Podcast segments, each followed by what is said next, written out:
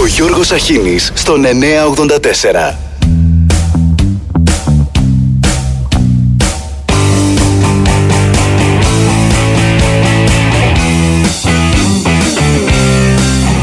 Καλημέρα, καλημέρα. Φτάσαμε στην Τρίτη, ο μήνας έχει 7.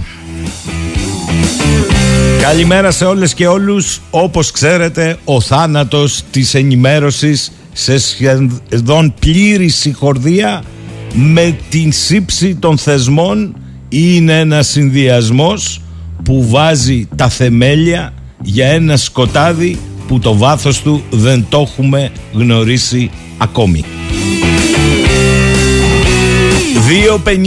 2.52 καλημέρα Ηράκλειο η Βενζίνη Α, η Σκόπελος έχει 2.60 και η Αλόνισος 2.68 Μα θες αυτοκίνητο στην Αλόνισο; Δεν πας να δεις φώκες με ένα ποδήλατο Θες αυτοκίνητο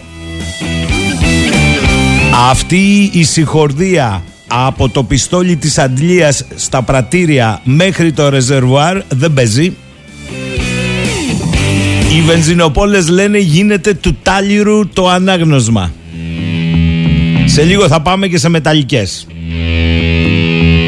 Εν τω μεταξύ ακούω την Αγγέλα ανοίγει η εφαρμογή για την επιδότηση έως 600 του ρεύματος.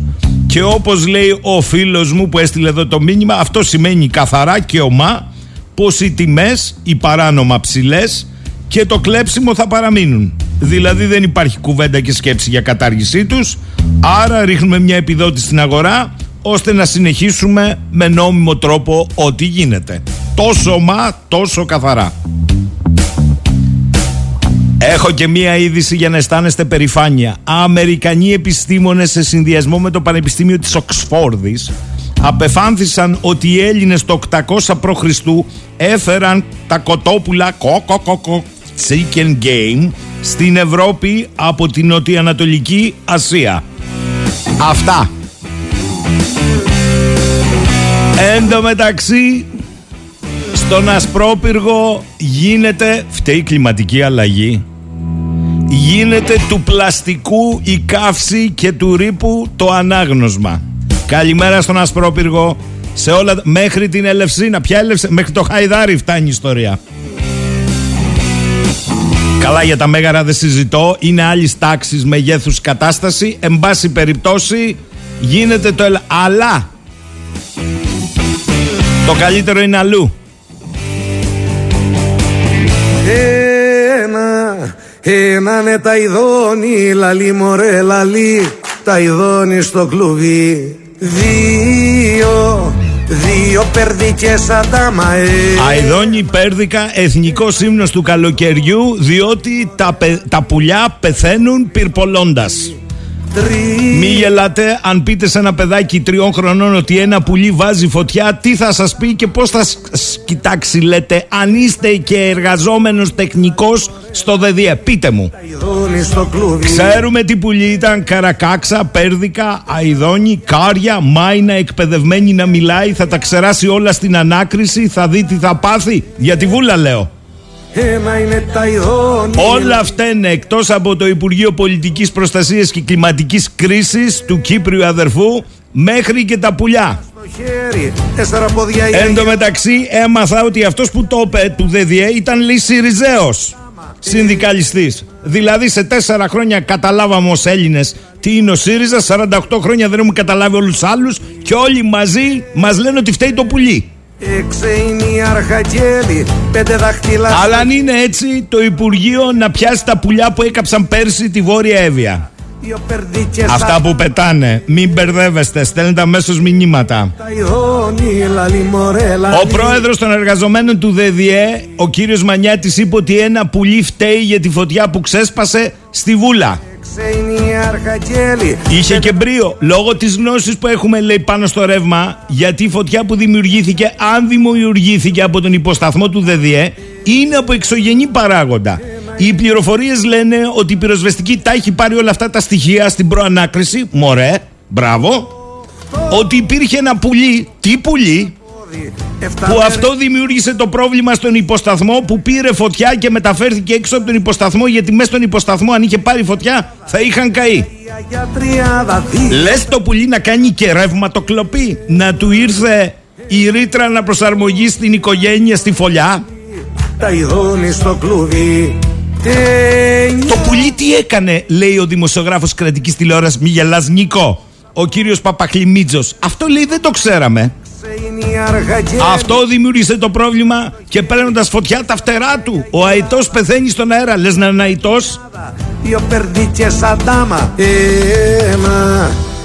είναι τα λαλί μωρέ λαλί.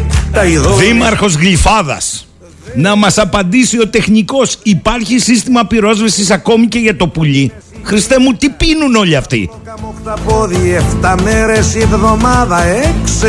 Μετά αναρωτιόμαστε σε ποια χώρα και ποιο πλανήτη ζούμε και εμείς και οι αρμόδιοι αυτή η αντιπυρική προστασία για τις πυρκαγιές που μόλις άρχισαν κρέμεται στα φτερά του πουλιού.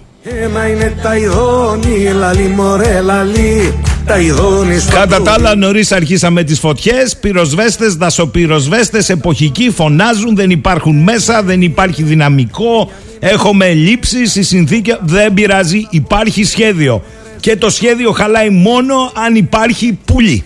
Πέντε δάχτυλα στο χέρι, τέσσερα ποδιά η Αγελάδα. Τρία. Καλημέρα, λέει ο Γιώργος, όλη την παρέα του 984. Έφτασε η ώρα που είδα τη ζωή μου ολιστικά και θέλησα να αναβαθμίσω την ίδια εξαιρετική ποιότητα ζωής μου. Γι' αυτό λοιπόν, ακούστε ανακοίνωση του Γιώργου, αποφάσισα να παντρευτώ τελικά. Το Σάββατο που έρχεται νυμφεύομαι την αγαπημένη μου Ευγενία. Βρες να αξιώτικο Νίκο Στην Άξο. Θα ήθελα το αγαπημένο μου ραδιόφωνο να στείλει τις ευχές του στη Μέλουσα. Ευγενία μου έχεις ευχές από όλο τον 984 Και όλη την παρέα τους ακροατές Γιώργο τώρα τι θέλεις να σου πω; Δεν ήξερες δεν ρώταγες; Το σκέφτηκες; Στην Άξο έχεις ακόμη διέξοδο. Παιδιά να ζήσετε όπως περιμένετε ολιστικά. Για σας το τραγούδι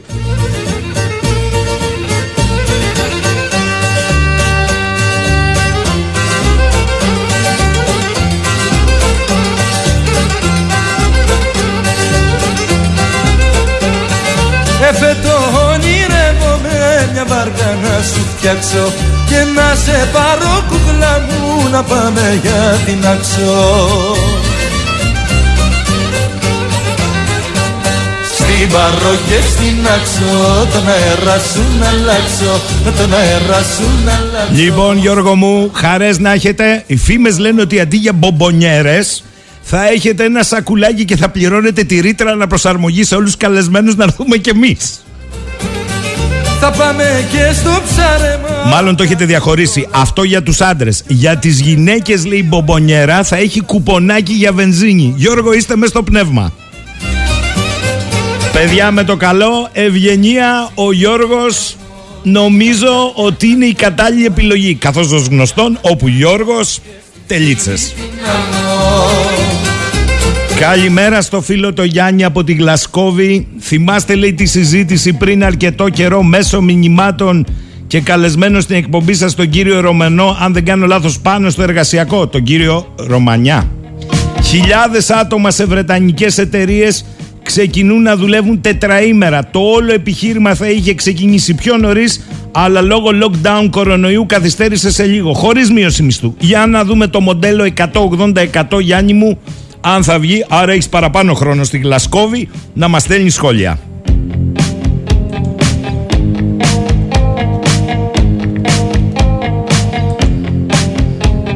Καλημέρα λέει ο Σταύρος, δεν ξέρω για τις άλλες χώρες, αλλά το δικό μας πουλί φλόγες βγάζει σαν να είναι πετρογκάζι. Άστα βράστα, Σταύρο. Φταίνουν τα πουλιά. Γι' αυτό λέω δεν ξέρω σε ποιο πλανήτη και με τι ενημέρωση ζούμε. Βοήθειά μας.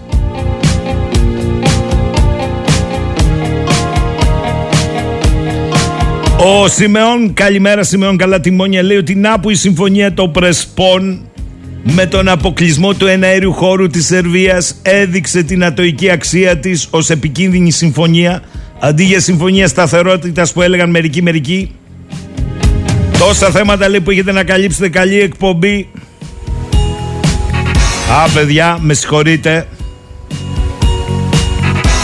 Αλλά αυτό το τσουνάμι ανατιμήσεων στο σούπερ μάρκετ ε, εντάξει, με σπασμένα φρένα, αλλά όπως είπε η Υπουργάρα στη Βουλή, τι στεναχωριέστε. Περισσότερα έσοδα για το κράτος. Τώρα τι γίνεται με τον οικογενειακό προγραμματισμό; Γάλα από 5 9% πάνω. Γιαούρτι 6,25. Όχι θα τα πόνικο. Βαρελίσια φέτα 7,85. Σπορέλα τέλος πάντων λάδι. Έχουμε 50%. Χαρτικά από 15 25. Μαργαρίνες, γιατί να θέλετε μαργαρίτα ρε παιδιά, μαργαρίνη ρε παιδιά, 20%. Λάδι 20%. Α, αραβοσιτέλο από 10 έως 18. Κρουασόν, μπα, δεν σας αρέσει το ζυμωτό της γιαγιάς, από 9 έως 20. Τυριά από 4 έως 17. Ψωμί 8%. Ξινό νερό, ποιος πίνει ξινό νερό, 16%. Καφές φίλτρου, να προσέχατε, 17%. Ελληνικός καφές, τώρα εδώ τι να σας πω, 13%. Έτοιμα φαγητά 5 έως 13 να μάθετε στα σπίτια σας να μαγειρεύετε. Φρέσκι χυμή και τσάι από 2,5 έως 12. Δεν σας αρέσαν τα ποροφόρα. Κατεψυγμένες πατάτες 10% γιατί κατεψυγμένες; Μπισκότα 8. Απορριπαντικά 5 έως 8. Καλή είναι και η πλάκα με την παραφίνη που φτιάχνει η γιαγιά μου. Ωραίο σαπουνάκι. Βούτυρο 5 έως 6, σαλάτες 6, σαμπουάν 6. Τι το θέλετε το σαμπουάν; Καλοκαίρι είναι, κρασιά από 4 έως 6, βάλτε κανένα μπελάκι, ρεβίθια όταν σας λέγαν τα παρατάγατε και ρεβίθια και φακές 5%. Ρύζι έως 50, πανάκια καθαρισμού 5 έως 31, μαγιονέζα και κέτσαπ, αλίμονο 17 έως 26, πίτες καταψυγμένες και κριτσίνια έως 22. Ήδη σφολιάτας 11, συμπυκνωμένη χυμή 10, κρέας 8. Συσκευασμένες σαλάτες μην κόψετε κανένα δαχτυλάκι 7%. Γάλα ευαπορέ, γενιές και γενιές μεγάλωναν με τα ευαπορέ, δεν θέλαν το φρέσκο, δεν καταλάβαιναν 6. Αναψυκτικά 6, στύψτε ένα λεμόνι, αν βρείτε. Αλκοολούχα ποτά, άρε τσικουδιά 6%. Ζωοτροφές 6, γιατί να τρώνε τα ζώα. Σοκολάτες είναι καλοκαίρι 5. Είδατε, σας βρίσκω λύσεις. 5%. Μπάρες Δημητριακών για υγιεινή τροφή. Τη βρώμη δεν μπορεί να την πάρετε με τη χούφτα. Τη θέλετε σε μπάρα. 4%. Αυτό το ράλι των αυξήσεων που αν διαβάσετε τις αναλύσεις είναι, προσέξτε τι θα σας πω, από το 18 παρακαλώ τσούκου τσούκου ανέβαινε και τώρα έχει πυροδοτηθεί τα μάλα. Δηλαδή και πριν την πανδημία. Καλημέρα Αναστάση. Τι έγινε λέει φωνάζουν οι εφοπλιστές για τις κυρώσεις στη Ρωσία; Ότι πυροβολούμε τα πόδια μας εδώ τα έχουμε πει. Στα άλλα ζητήματα μήνυμα της Ευρωπαϊκής Ένωσης στην Τουρκία διαβάζω η αμφισβήτηση της κυριαρχίας της Ελλάδας, προσέξτε διατύπωση, για μερικά από τα νησιά της είναι αντιπαραγωγική. Τι θέλει να πει ο ποιητής; Ο Επίτροπος Διεύρης και Γειτονίας Βάρχελη Όλιβερ είπε ότι οι αναφορές για υπερπτήσεις τουρκικών μαχητικών πάνω από ελληνικές περιοχές είναι πηγή ανησυχίας. Τι λέει φίλε, σοβαρά. Αν είναι πηγή ανησυχίας στη Φιλανδία, γιατί είπατε ότι είναι καταπάτηση κυριαρχία από τους Ρώσους και να μπουν στο ΝΑΤΟ; Λέω εγώ τώρα. Εδώ είναι απλά μια πηγή ανησυχίας. Η αμφισβήτηση της κυριαρχίας της Ελλάδας, συνέχισε ο κύριος Όλιβερ, για μερικά από τα νησιά της είναι αντιπαραγωγική και έρχεται σε αντίθεση με τις προσπάθειες αποκλιμάκωσης στην Ανατολική Μεσόγειο. Ελληνική τίτλη κόκκινη κάρτα από την Ευρωπαϊκή Ένωση στην Τουρκία. Έχει συνέχεια η δήλωση όμως του κυρίου Βάρχελη. Αναμένουμε από την Τουρκία να δεσμευτεί απερίφραστα στις σχέσεις καλής γειτονίας, στις διεθνείς συμφωνίες και ειρηνική επίλυση των διαφωνιών. Ποιων διαφωνιών; Ότι αυτοί λένε τα νησιά μας είναι δικά τους και τους τα κλέψαμε. Διαφωνία είναι. Και σας έχω και καλύτερο. Η Τουρκία παραμένει εταίρος κλειδί για την Ευρωπαϊκή Ένωση σε τομείς κοινού ενδιαφέροντος ενώ είναι θετικό το γεγονός ότι οι εντάσεις με την Τουρκία έχουν μειωθεί τους περασμένους μήνες καθώς οι προκλητικές ενέργειες της Τουρκίας στην Ανατολική Μεσόγειο υποχώρησαν το 21. Όταν ξαναμιλήσεις θα συμπεριλάβει την ένταση του 22, καταλάβατε.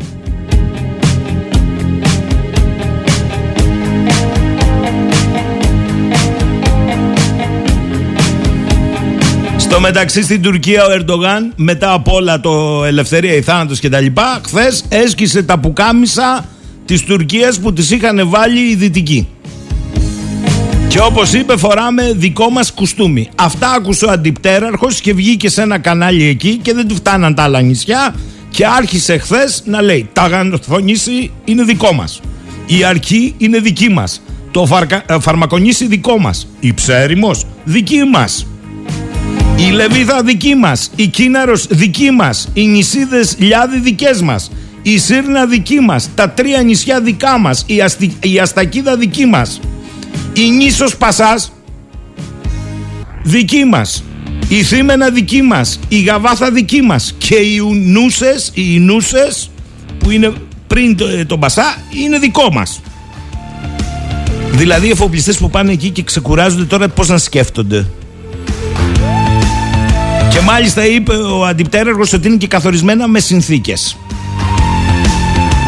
Έρχεται την Παρασκευή ο Σόλτς για την Νοτιοανατολική Ευρώπη στο συνέδριο τη Σύνοδο που φέτος μετά την Κωνσταντινούπολη πραγματοποιείται στη Θεσσαλονίκη. Στο μεταξύ, ενώ λέμε για το Σόλτς, χθες το βράδυ έγινε γνωστό ότι έστω και υποβαθμισμένοι, αυτοί που δεν μιλούνται με εμάς, έρχονται οι Τούρκοι. Υποβάθμισαν βέβαια την αντιπροσωπεία τους, αλλά έρχονται. Έρχεται και η Γερμανίδα Υπουργός Εξωτερικών, η πράσινη, η κυρία Μπέρμποκ, η οποία πάει Αθήνα, Άγκυρα και Ισλαμαμπάντ. Δηλαδή πάει Ελλάδα, Τουρκία, Πακιστάν. Η Ελλάδα είναι από τους στενότερους εταίρους, είπε πριν έρθει χαρά εμείς. Και βεβαίως λέει πολλοί στη Γερμανία δεν ξέρουν τι έγινε στο δεύτερο παγκόσμιο πόλεμο από τη γερμανικά στρατεύματα κατοχής. Τι έγινε, έγινε κάτι, θα μας δώσετε τίποτα, θα παραδεχτείτε; Ή θα κλαίτε κι εσείς πάλι με ένα συγγνώμη. Επισκέπτεται όμως έναν από τους στενότερους συμμάχους στην Ευρώπη, λέει η κυρία Μπέρμποκ. Και η Ελλάδα διαδραματίζει σημαντικό ρόλο για την ασφάλεια στη Μεσόγειο. Παρεπιπτόντως όμως θα πάω και στην Τουρκία που έχω έναν απαραίτητο εταίρο. Εμείς είμαστε ο στενός σύμμαχος, βις απαραίτητος εταίρος. Προσέξτε όμως. Για την Τουρκία είπε και κάτι ακόμη. Σε εκατομμύρια ανθρώπους στη Γερμανία χτυπούν μια γερμανική και μια τουρκική καρδιά. Οι εποχές που αυτό θεωρείτο πρόβλημα έχουν περάσει. Συγγνώμη, οι Έλληνες δεν υπάρχουν στη Γερμανία, κυρία Μπέρμποκ. Και μάλιστα και στο κόμμα σας.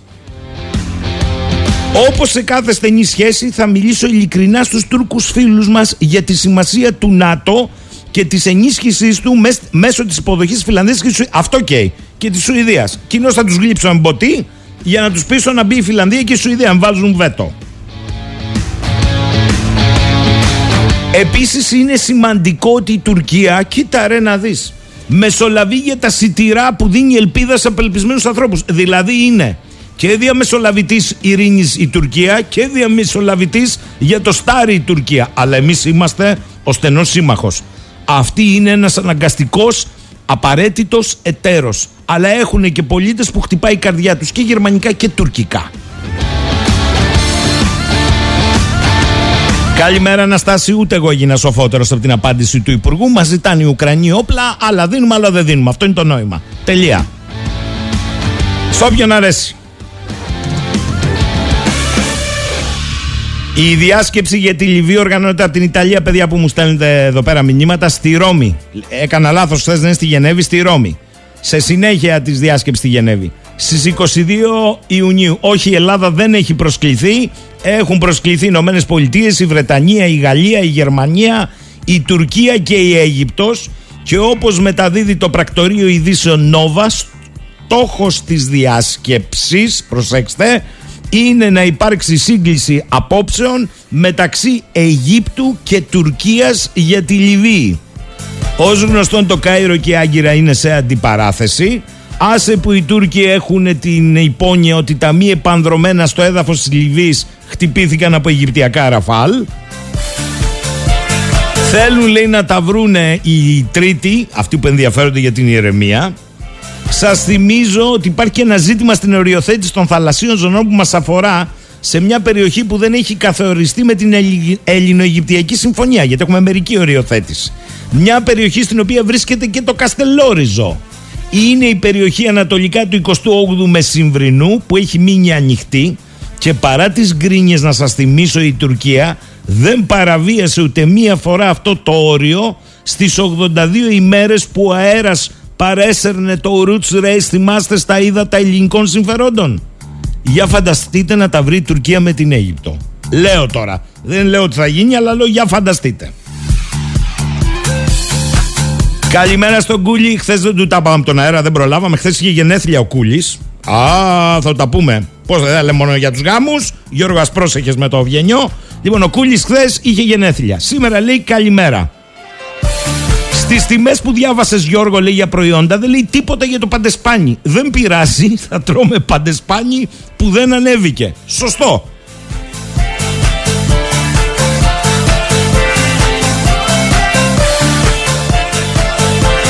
Να ήταν έτσι σημειών μόνο. Άστα θα δούμε. Περίμενε πρώτα να γίνει η ψηφοφορία και μετά. Μην λέμε, μην παίρνουμε φόρα. Λοιπόν, με τραγούδι στο πρώτο διάλειμμα.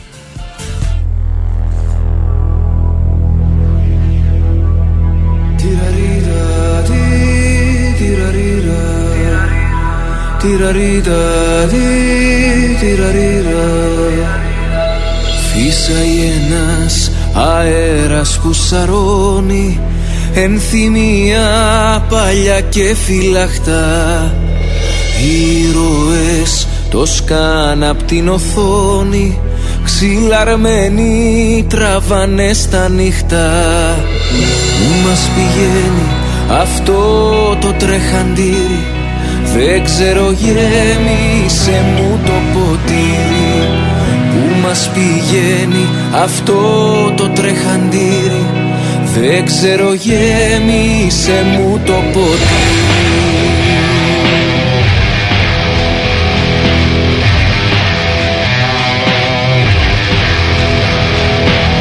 Τα μαρμαρά στο φως αντιφεγγίζουν. Σε ποιο ταξίδι σε έχω ξαναδεί. Τυφλά πουλιά το τζάμι μου ραμφίζουν. Το πλενίστα φανάρια ένα παιδί. Και ένα στελάλι σε έρημη πλατεία. Σαράντα χρόνια ψάχνει την αιτία. Και ένα στελάλι σε έρημη πλατεία Σαράντα χρόνια ψάχνει την αιτία.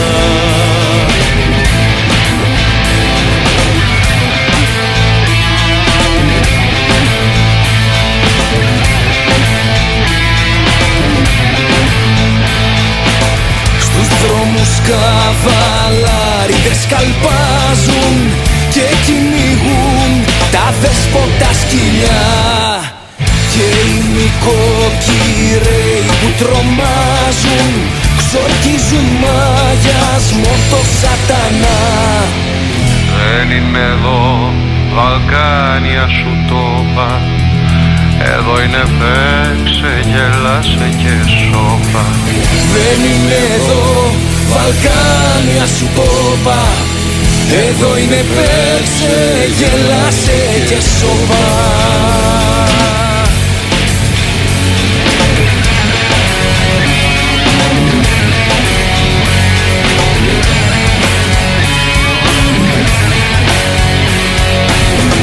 Φύσαει ένας αέρας που σαρώνει Μα εγώ με ένα τραγούδι αλωτίνο Στου δρόμου το λιοπύρι και το χιόνι Αγυρίζω κεφαλή θα γυρνώ.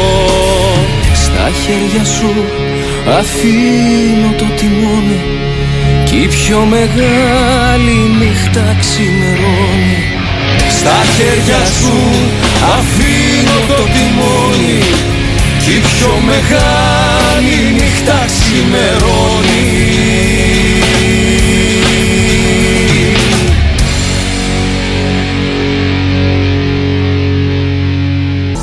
10 και 36. Ο φίλος Μοτάκης με αφορμή τα όσα είπε η πράσινη οικολόγος υπουργός Εξωτερικών της Γερμανίας ε, εν ώψη της έλευσής της σε Αθήνα Άγκυρα και Ισλαμαμπάντ ε, περί του ότι πολλοί Γερμανοί δεν γνωρίζουν τι έχει κάνει η χώρα τους στο δεύτερο παγκόσμιο πόλεμο καλά οι κυβερνήσεις που το γνωρίζουν τι κάνουν αλλά τέλος πάντων λέει εδώ Νομίζω, λέει ο Τάκης, ότι πρέπει να φτιάξουμε ένα μουσείο ζωντανής μνήμης για τα εγκλήματα των Γερμανών. Στις περισσότερες χώρες υπάρχει, που είπε και η Γερμανίδα Ιπέξ, όπως για παράδειγμα το μουσείο που υπάρχει του Ολοκαυτώμα στη Θεσσαλονίκη, για να τους πηγαίνουμε να τα βλέπουν. Τάκη μου, δεν θα έλεγα ότι την πετάς την πρότασή σου. Και ο φίλος ο Αριστίδης, επειδή λέει ο Γιάννης από τη Γλασκόβη σου έστειλε μήνυμα για την πιλωτική εφαρμογή και μακάρι να πάει καλά, της τετραήμερης απασχόλησης χωρίς μείωση μισθών. Εγώ στέλνω μήνυμα, λέει στο φίλο το Γιάννη Σκοτία, ότι σαν σήμερα το 20 διαδηλωτές του κινήματος Black Lives Matter στη Μεγάλη Βρετανία γκρέμισαν και πέταξαν στο λιμάνι του Μπρίστολ το άγαλμα του εμπόρου σκλάβων της απλήρωτης εργασίας του Έντουαρτ Κόλστον. Μωρέ, θυμητικό που έχετε. Λοιπόν, κοιτάξτε τώρα. Πάμε, είπαμε το πρωί έχει αρχίσει η πλειοδοσία. Γιατί 16-26 και γιατί 26-156. Άμα μπήκε και το όμορφο νησί των Ινουσών, ε, το νησί των καπεταναίων και των εφοπλιστών, μία μέρα μετά την πυρπόληση της Ναυαρχίδας από τον Κανάρι, άμα μπήκε στοιχείο, άμα μπήκε μέσα στο στόχαστρο, καλά πάμε. Ο πρώτος φιλοξενούμενος σήμερα στη συχνότητα είναι ο κύριος Ευθύμιος Πέτρου. Ο κύριος Πέτρου είναι ίσως ένας από τους εμπειρότερους σε θέματα εθνικής άμυνας και εξωτερικής πολιτικής ε, χρόνια στο κουρμπέτι θα το πω έτσι με εμπειρία και με άριστη γνώση των σκαπαναβάσματων που είχαν τις προηγούμενες δεκαετίες οι ελληνικές σχέσεις μόνο που τώρα έχει αλλάξει πίστα τελείως όπως έχουμε πει σε άπειρες εκπομπές. Κύριε Πέτρου, καλημέρα. Καλημέρα. Και ευχαριστώ πάρα πολύ για την παρουσία σας σήμερα στη συχνότητα. Θέλω να ξεκινήσω λίγο διαφορετικά, εκμεταλλευόμενος την εμπειρία σας. Τελικώς αυτή η πλειοδοσία, αυτός ο διαρκής ε, καταιγισμός δηλώσεων επεκτατικής πολιτικής Τουρκίας είναι κάτι περιθωριακό στην πολιτική ζωή και τη δημόσια σφαίρα της Τουρκίας ή είναι η mainstream εκδοχή του; Νομίζω ότι είναι η mainstream εκδοχή του και όχι μόνο αυτό, αλλά είναι και η μόνιμη πολιτική ανεξαρτήτως κυβερνήσεων. Τα ίδια λέγανε πριν 40 χρόνια οι Τούρκοι, τα ίδια λένε και σήμερα. Μιλάω για τον κεντρικό άξονα, εντάξει. Επιμέρους οι διεκδικήσεις τους αυξάνονται και μειώνονται. Αλλά αν δούμε την πολιτική των Κεμαλιστών, την πολιτική του Ερντογάν, τις εξαγγελίες όλων, ο κοινός παρονομαστής είναι η πολιτική τους για την Ελλάδα και την Κύπρο. Δηλαδή με, απλέ, με απλά λόγια θέλουν δύο κράτη στην Κύπρο με έλεγχο όλης της θάλασσας και του αέρα από αυτούς και θέλουν και το μισό Αιγαίο με όριο τον 25ο μεσημβρινό στον οποίο τώρα κινείται το ερευνητικό του στο Τσεσμέ αυτές τις μέρες και μέχρι τις 14 του μηνός σύμφωνα με τις εξαγγελίες τους. Λοιπόν, είναι η μόνιμη πολιτική τους. Οι Τούρκοι είναι σταθεροί, είναι υπομονετικοί και προχωρούν. Κατά καιρούς κάνουν ελιγμούς. Αυτούς τους, αυτούς τους ελιγμούς εμείς ενίοτε τους προσλαμβάνουμε ως αλλαγή πολιτικής και ως ελπίδες εξομαλύνσεως σχέσεων. Δυστυχώς δεν είναι έτσι. Ε, βρίσκεται ότι σε αυτή τη φάση ε, που είμαστε έχει αλλάξει κάτι ως προς την ποιότητα των απειλών που εκτοξεύει η Τουρκία; Αυτό είναι γεγονός. Έχει αλλάξει η ποιότητα διότι μέχρι πρότινος διεκδικούσαν μόνο τον έλεγχο του αέρα. Είναι μερικά χρόνια τώρα που μιλάνε καθαρά για το καθεστώς κυριαρχίας των νησιών. Βεβαίως αυτά που λένε δεν έχουν καμία βάση διότι και οι ισχυρισμοί τους για τη συμφωνία της Λοζάνης και την αποστρατιωτικοποίηση είναι ανοησίες. Όμως να μην ξεχνάμε ότι το διεθνές δίκαιο δεν επιβάλλεται αυτού. Επιβάλλεται δια της ισχύως και μόνον της δικής μας ισχύως. Δεν θα έρθει κανένα διεθνές δικαιοδοτικό όργανο που δεν υπαρχει να την επιβάλλει. Άρα είμαστε ισχυροί. Επιβάλλουμε το διεθνές δίκαιο. Δεν είμαστε, θα χάσουμε. Απλά πράγματα. Ε, η Εστία έχει σήμερα πρωτοσέλιδο δόλωμα για επεισόδιο το ερευνητικό Τσεσμέ έπλε χθες τα διεθνή ύδατα μεταξύ Σκύρου και Λέσβου σε κόκκινο ναι. συναγερμό το σύνολο των ενόπλων δυνάμεων στα νησιά του Αιγαίου και προπαρασκευή επιστράτευσης. Καταρχάς, καλά κάνει η αιστεία γιατί το Τσεσμέ με, με όλη αυτή την πλειοδοσία δηλώσεων και προκλήσεων σχεδόν το ξεχάσαμε τις πρώτες μέρες που κινήθηκε.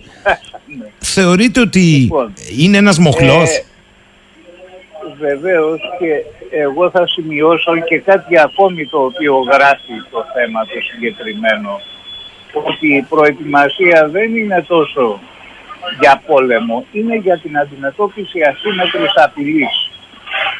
Οι Τούρκοι τα συνηθίζουν αυτά. Ας πούμε πολλές φορές έχουμε καταγγείλει ότι οι φωτιές μπαίνουν κατά ύποπτο τρόπο μήπως ενώ κινούνται οι Τούρκοι έχουμε φωτιές σε κάποιο μεγάλο νησί; Το ευνοεί η εποχή. Δεν πρέπει να είμαστε προετοιμασμένοι για να αντιμετωπίσουμε κάτι τέτοιο. Ε, λοιπόν, δεν είναι μόνο επιστράτευση στρατού. Είναι και μια γενικότερη εγρήγορση όλου του κρατικού μηχανισμού για να αντιμετωπίσει το οποιοδήποτε μέσο που θα επιλέξουν οι Τούρκοι για να κλιμακώσουν, αν θέλουν να κλιμακώσουν. Άρα αυτή η ποιότητα, αναβάθμιση ποιότητας απειλής θεωρείται ότι, θα το πω λαϊκά, ψάχνει για κάποιο επεισόδιο. Τώρα, μικρό, μεγάλο, μεγαλύτερο, ε, δια της λογικής... Αυτό, αυτό εξαρτάται από τις συνθήκες και δυστυχώς εδώ οι Τούρκοι έχουν την πρωτοβουλία των κινήσεων διότι είναι οι επιτυχημένοι. Οι Τούρκοι όμως διαλέγουν στιγμές κατά τις οποίες η Ελλάδα έχει κάποιο πρόβλημα. Είτε δεν είναι οι ένοπλες δυνάμεις στο καλύτερο δυνατό επίπεδο, είτε διπλωματικά ε, αντιμετωπίζουμε προβλήματα και με βάση όλο αυτό το διεθνές και τοπικό πλέγμα συνθηκών αποφασίζουν μέχρι ποιο σημείο τους παίρνουν να κλιμακώσουν μια κατάσταση. Τώρα δεν είμαστε σε κακή κατάσταση διπλωματικά. Ναι. Συνεπώς θεωρώ ότι θα είναι συγκρατημένοι. Ε, θεωρείτε ότι το γενικότερο κλίμα με τα όσα τεκταίνονται στην Ουκρανία εξυπηρετεί την Τουρκία αυτή τη στιγμή; Γιατί υπάρχει και μία ανάγνωση ότι επειδή υπάρχει μια υπερευαισθησία στη διεθνή κοινότητα δεν είναι εύκολο να επαναλάβεις το τι συμβαίνει στην Ουκρανία. Έχετε αυτή την ανάγνωση ή είστε της άποψης ότι... Νομίζω ότι η ναι. αλήθεια είναι κάπου στη μέση. Οι Τούρκοι είναι αρκετά πονηροί ώστε να εκμεταλλεύονται την κάθε κατάσταση. Συνεπώς αυτή τη στιγμή δεν πρόκειται να κάνουν κάποια επιθετική ενέργεια που νομίζω ότι ποτέ δεν είχαν σκοπό να την κάνουν. Προτιμούν την τακτική του όριμου φρούτου ας πούμε, δημιουργούν συνθήκες και περιμένουν. Άρα ναι, δεν θα κάνουν εισβολή από την άλλη πλευρά η δική μας προσπάθεια να λέμε ναι αλλά και οι Τούρκοι βάλανε στην Κύπρο είναι άκερη σήμερα. Δηλαδή όλοι οι υπόλοιποι λένε εντάξει ρε παιδιά εδώ έχουμε πόλεμο στην Ουκρανία εσείς μας θυμίζετε τι γινόταν πριν 50 χρόνια. Θέλω να πω δηλαδή και εμείς αυτά δεν τα βλέπουμε πολύ ορθολογιστικά.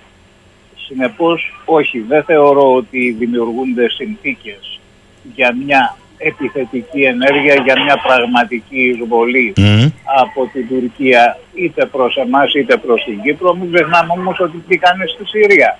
Τη Συρία την έχουμε ξεχάσει. Και για τον λόγο ότι η Συρία είναι μια χώρα διπλωματικά ανύπαρκτη, η Ρωσία που την υποστήριζε αυτή τη στιγμή είναι μπλεγμένη στην Ουκρανία, άρα οι Τούρκοι εκμεταλλεύονται την κατάσταση και δεν τολμώ να σκεφτώ τι γίνεται αυτή τη στιγμή στις, στις, στις κουρδικές περιοχές τις οποίες τις έχει ξεχάσει όλη η Φίλιος. Οι Τούρκοι όμως είναι εκεί. Έχετε δίκιο. Άρα περισσότερο κύριε Πέτρου λειτουργεί με τη λογική ασφικτικής πίεσης ούτως ώστε να σε σύρει σε μία κουβέντα για ζητήματα που θέτει διαρκώς; Αυτό είναι το θέμα για την Τουρκία. Αυτό προσπαθεί και αυτός στους τρίτους ακούγεται και λογικό. Διότι σου λένε έχετε προβλήματα γιατί αν τα λύσετε με διάλογο. Μα δεν έχουμε να πούμε τίποτε. Κάποτε πριν 50 χρόνια επί πρεσβυτέρου Καραμανλή Ναι. τέθη ως δόγμα πολιτικής το δεν, αμφιζ... το δεν ε, διεκδικούμε τίποτε αλλά και δεν παραχωρούμε τίποτε. Αυτό επί της αρχής είναι ένα σωστό δόγμα. Όμως το θέμα είναι μέχρι ποιου σημείου αποδέχεσαι την προκλητικότητα του άλλου; Όταν λες δεν παραχωρώ, σημαίνει πως όταν μπει ο άλλος στον αέριο χώρο σου τον καταρρύπτεις. Εδώ προ λίγων εβδομάδων που είχαμε μπαράζ παραβιάσεων ανακοινώσαμε ότι ενεργοποιείται το σύστημα αεράμινας των νησιών. Δηλαδή αυτό περιμέναμε για να το ενεργοποιήσουμε. Και στη συνέχεια, και αφού το ενεργοποιήσαμε, τι το κάναμε μετά; Ξαναήρθαν και ξανά κάναμε υπερπτήσεις. Δεν είναι σοβαρή πολιτική αυτή. Δηλαδή ναι, δεν παραχωρούμε, αλλά πρέπει να το δείχνουμε και με έργα. Δεν αρκεί να το λέμε. Ε, λέει ο φίλος ο Βασίλης καλημέρα στον κύριο Πέτρου λέει τον διαβάζω συχνά και όντως μπράβο λέει κύριε Σαχίνη που τον έχετε σήμερα συχνότητα είναι από τους εμπειρότερους στα ζητήματα αυτά θέλω να το ρωτήσω Ευχαριστώ. η Τουρκία είπε ότι λειτουργεί με πονηριά η Ελλάδα αντιστοίχως σε αυτές τις συνθήκες δεν θεωρεί ότι είναι η καταλληλότερη στιγμή να πάει στα 12 μίλια; Το αν θα πάμε στα 12 μίλια είναι ένα θέμα πάρα πολύ σοβαρό και πολύπλοκο. Ε, εγώ πιστεύω ότι μπορούμε να πάμε αύριο και μάλιστα θα πω και κάτι. Κάποια εποχή είχαμε έναν ενδιασμό στο να επεκτείνουμε τα χωρικά μας ύδατα. Ε, ως ναυτιλιακή χώρα δεν θέλαμε να κλείσουμε τη θάλασσα του Αιγαίου. Όμως όταν ψηφίστηκε ε, το, ο νόμος για το δίκαιο της θάλασσας Μμμ. στο Μοντέγκο Μπέι στο πολεμικό ναυτικό έκανε μια μελέτη υδρογραφική υπηρεσία πολύ σοβαρή ε, η οποία περιέγραφε πώς μπορούμε να επεκτείνουμε τα χωρικά μας ύδατα χωρίς, χωρίς να κλείνουμε την αυσιπλοεία. Δηλαδή θα κάνουμε την επέκταση ορίζοντας ταυτόχρονα διάβλους ελευθέρας πλεύσεως από το εμπορικό ναυτικό και επειδή τότε υπήρχε και αυτό το θέμα παρέχοντας εγγύηση στη Ρωσία για τα εγκυροβόλια που έχει στα Κύθυρα και στον στο Πέλαγος. Αυτή είναι πολύ σοβαρή και πολύ καλή μελέτη. Αμφιβάλλω αν κάποιος σήμερα είτε στο Υπουργείο Άμυνας είτε στο Υπουργείο Εξωτερικών ξέρει ότι υπάρχει. αυτή η μελέτη υπάρχει από το 83 δηλαδή για να καταλάβουμε Όχι, όχι, αυτή η μελέτη υπάρχει από το 92. από το 92 της υδρογραφικής Μάλιστα. υπηρεσίας που είναι μια από τις Βεβαίως. εγκυρότερες στη Μεσόγειο πρέπει να πω Βεβαίως. μάλιστα Βεβαίως. Και ε, κάνανε πολύ σοβαρή δουλειά οι άνθρωποι. Έλαβαν υπόψη και πράγματα που δεν ήταν καθαρά υδρογραφία, αλλά ήταν και διεθνής πολιτική. Και αυτή η δουλειά ε, δεν έχει αξιοποιηθεί, έχει μείνει σε κάνα σιρτάρι και ελπίζω ότι δεν την έχουν φάει και τα ποντίκια. Ε, θέλω να σας ρωτήσω, επειδή γίνεται πολλή κουβέντα, ότι ενδεχομένως ένα από τα σημεία που θα θελήσει να μοχλεύσει η Τουρκία σε αυτή την προκλητικότητα είναι νοτίως της Κρήτης, στο κομμάτι που ίδια ερμηνεύει ως τουρκολιβικό ε, μνημόνιο Μάλιστα. συνεργασίας, με άλοθη τη σχέση που έχει με το ένα κομμάτι της Λιβύης και πατώντας το κενό της μερικής οριοθέτησης Ελλάδας-Αιγύπτου διότι είναι χαρακτηριστικό ότι στις ασκήσεις του Ρους Ρέιτς και τις προκλήσεις δεν πήγε πέραν του 28ου σε εκείνο το σημείο. Βεβαίως. Επειδή Βεβαίως. έχουμε και στη Ρώμη τη συνάντηση που πολλοί λένε ότι είναι μια συνάντηση που την κάνουν οι μεγάλοι για να τα βρει Αίγυπτος και Τουρκία για τη Λιβύη. Υποπτεύεστε ότι θα μπορούσαμε να βρεθούμε μπροστά σε δυσμενείς εξελίξεις; Θα, σε, πα- θα σας πω ποιος είναι ο φόβος ο δικός μου. Πράγματι, γίνονται προσπάθειες μεσολαβήσεως μεταξύ Αιγύπτου και Λιβύης, όμως το χάσμα ανάμεσα σε αυτές τις δύο χώρες είναι πολύ βαθύ. Δηλαδή, η Αίγυπτος και η Τουρκία ερίζουν για την πρωτοκαθεδρία στον Ισλαμικό κόσμο. Και αυτή την πρωτοκαθεδρία σήμερα την έχει η Αίγυπτος ε, η οποία δεν είναι μόνο από θέση πολιτικής ισχύως, αλλά και πνευματικής ισχύως, διότι το κορυφαίο πνευματικό ίδρυμα για το Ισλάμ είναι το Πανεπιστήμιο του Καΐρου. Η Τουρκία δεν έχει να παρουσιάσει κάτι αντίστοιχο. Λοιπόν, όσο αμφισβητεί η Τουρκία και θα αμφισβητεί την πρώτη καθεδρία της Αιγύπτου, αυτές οι δύο χώρες δεν θα τα βρούνε. Αλλά, εν πάση περιπτώσει, εμείς δεν πρέπει να εφησυχάζουμε εξαιτίας αυτού. Ε, απ' την άλλη πλευρά να πω κάτι για τις οριοθετήσεις που Ναι, ναι. ε, μας διαφεύγει. δεν είχαμε περιθώριο να κάνουμε άλλου τύπου οριοθέτηση με την Αίγυπτο διότι ναι μεν η Αίγυπτος έχει τα προβλήματα της με την Τουρκία ναι μεν έχουμε καλές σχέσεις αλλά η πολιτική καθορίζεται και από άλλες συνθήκες δηλαδή η οριοθέτηση με βάση τις μέσες γραμμές δεν είναι ένα θέσπατο κατά το διεθνές δίκαιο, είναι ένα ευθέο. Από εκεί και πέρα σου λέει ότι θα τις ορίσεις με διμερή συμφωνία. Η Κύπρος υπήρξε γρήγορη και ευφυής. Οριοθέτησε ζώνες αμέσως μετά την έσπιση του δικαίου της θάλασσας σε μια εποχή που θα τη χαρακτήριζα εποχή της αθωότητος. Οπότε οι πέριξ χώρες δέχτηκαν τη μέση γραμμή. Δεν μπορείτε να φανταστείτε τι πρόβλημα αντιμετώπισε μετά από λίγα χρόνια η Αιγυπτιακή κυβέρνηση όταν πάρα πολλοί κύκλοι είπαμε τι κάναμε εκεί; Είμαστε μια χώρα 70 εκατομμυρίων ανθρώπων και οριοθετήσαμε μέση γραμμή με ένα νησί του ενός εκατομμυρίου. Γιατί δεν διεκδικήσαμε κάτι περισσότερο. Και επειδή αυτό είναι ένα πραγματικό πολιτικό μέγεθος στην Αίγυπτο, δεν υπήρχε περίπτωση όταν πήγαμε εμείς καθυστερημένα να οριοθετήσουμε να δεχόντουσαν μέσες γραμμές. Αυτά τα λέω διότι πρέπει να δεχόμαστε και το ρεαλισμό και να προσδιορίζουμε τι μπορούμε και τι δεν μπορούμε Σαφές. να κάνουμε. Η αγωνία σας ποια είναι λοιπόν σε αυτό το κομμάτι; Η αγωνία μου είναι μία. Προλαβαίνουμε να κερδίσουμε το χαμένο δρόμο στη στρατιωτική ισχύ της χώρας. Αυτό είναι μόνο, διότι αυτό εγγυάται την ειρήνη, εγγυάται την ασφάλεια, εγγυάται την κυριαρχία. Ε, Κανένας νόμος και καμία συμφωνία δεν έχει εφαρμογή αν δεν πάει κάποιος στο πεδίο να τον εφαρμόσει. να το, ε, προ- και να το προασπίσει, έχετε δίκιο σε αυτό. Θέλω να σας ρωτήσω πολύ γρήγορα, γιατί το είπατε στην αρχή, ότι μία από τις στοχεύσεις και εν ώψη του 2023, σημαντική ημερομηνία για την τουρκική δημοκρατία, ε, η, η αίσθηση που έχετε είναι ότι είχε επιλέξει να πάει σε δύο χωριστά κράτη. Ε, και αν θέλετε να το εμφανίσει θεωρώντας ότι είναι και πιο αδύναμος κρίκος η Κυπριακή Δημοκρατία ως το μεγάλο δώρο στο εσωτερικό του και όχι μόνο Μάλιστα. κοινό. Ε, Ναι. Επειδή έχω υπόψη μου το χάρτη Biden πα, παλαιότερων δεκαετιών και το ξέρετε καλύτερα από εμένα Μάλιστα. όπου εξαφανιζόταν εκεί και η φαλοκρηπίδα στο βόρειο τμήμα, το κατεχόμενο. Και Μάλιστα. άρα περίπου το State Department φαινόταν να το συζητά. Αισθάνεστε ότι μπορεί να το περάσει λιγότερο δύσκολα από άλλες εποχές κάτι τέτοιο η Τουρκία; Ε, το φοβάμαι αυτό.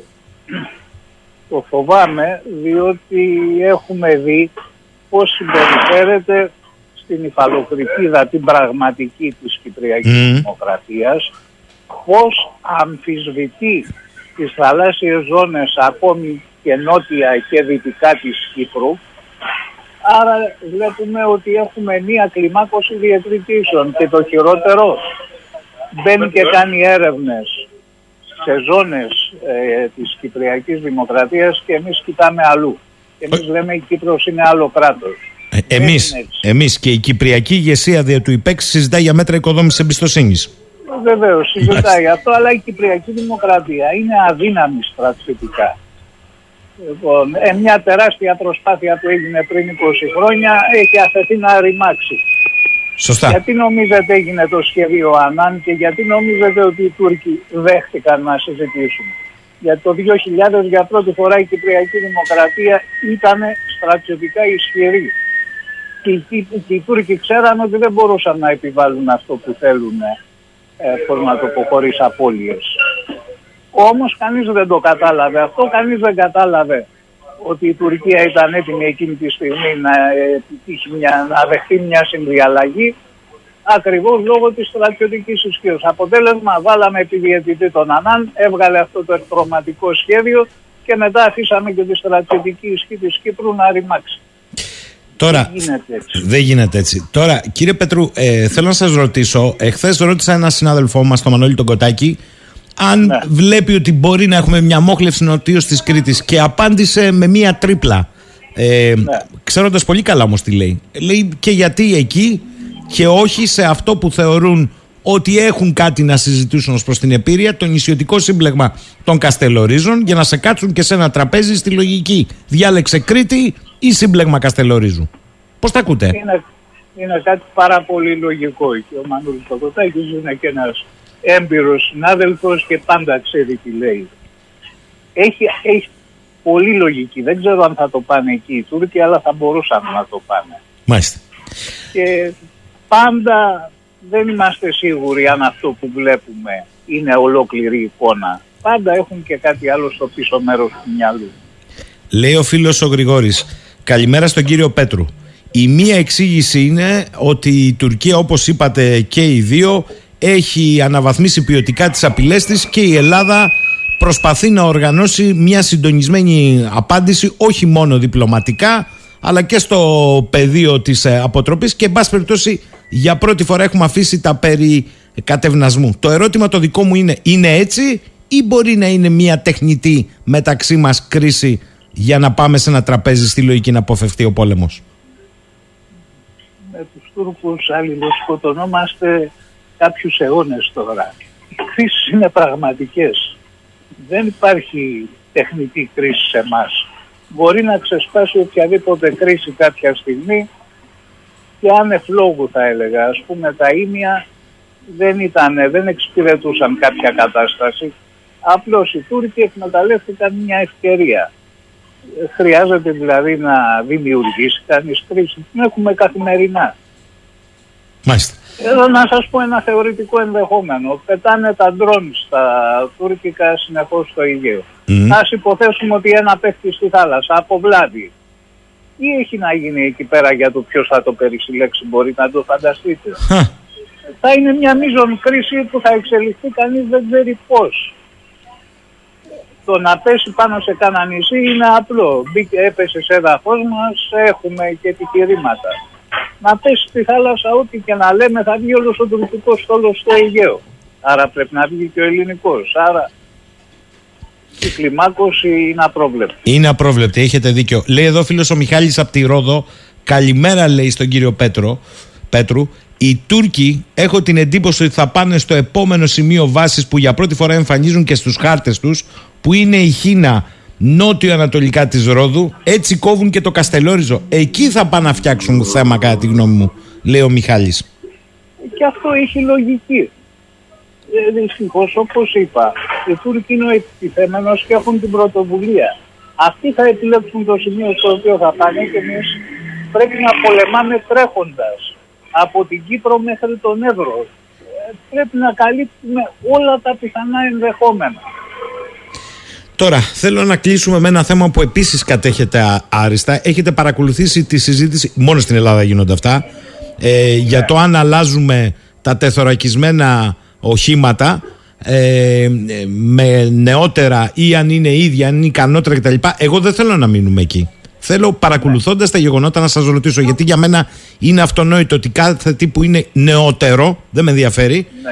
Προφανώς και το θέλει περισσότερο και ακόμη πιο νεότερο, ακόμη περισσότερο. Το ζήτημα είναι βεβαίως να έρθει και να αναπληρώσει πρώτα, τα ξέρετε καλύτερα από μένα, και μετά να, να διώξεις εσύ κρίσιμα, Λοιπόν, κυρίως τα Να κρίσιμα. σας πω. Ναι, Ε, τώρα, να πούμε ότι το BMP-1 κατασκευή του 1966 είναι κρίσιμο σύστημα, δεν είναι. Η δική μου γνώμη είναι ότι και να μην ήταν, να μην μας συζητούσε κανείς να τα δώσουμε, έπρεπε να τα πετάξουμε. Άλλωστε έχουμε δώσει από τα 500 που είχαμε παραλάβει κάμια 250 στο Ιράκ και την Αίγυπτο. Λοιπόν, δεν είναι, δε, ε, δηλαδή πείρα είναι το BMP-1. Κατά τη γνώμη μου δεν έπρεπε να το έχουμε. Είναι και επικίνδυνο για τους ανθρώπους που το δουλεύουν. Λοιπόν, σαφώς το Marder δεν είναι η αιχμή της τεχνολογίας, αλλά είναι κάτι καλό, το οποίο δεν θα το στείλουμε στα νησιά όπου έχουμε τα BMP. Το Marder πρέπει να πάει στον Εύρο, εκεί που έχουμε μονάδες ελιγμών με Leopard για να συνεργαστούν με τα Leopard.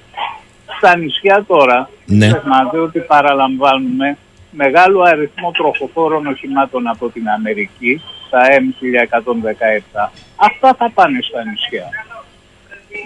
Δηλαδή δεν είναι...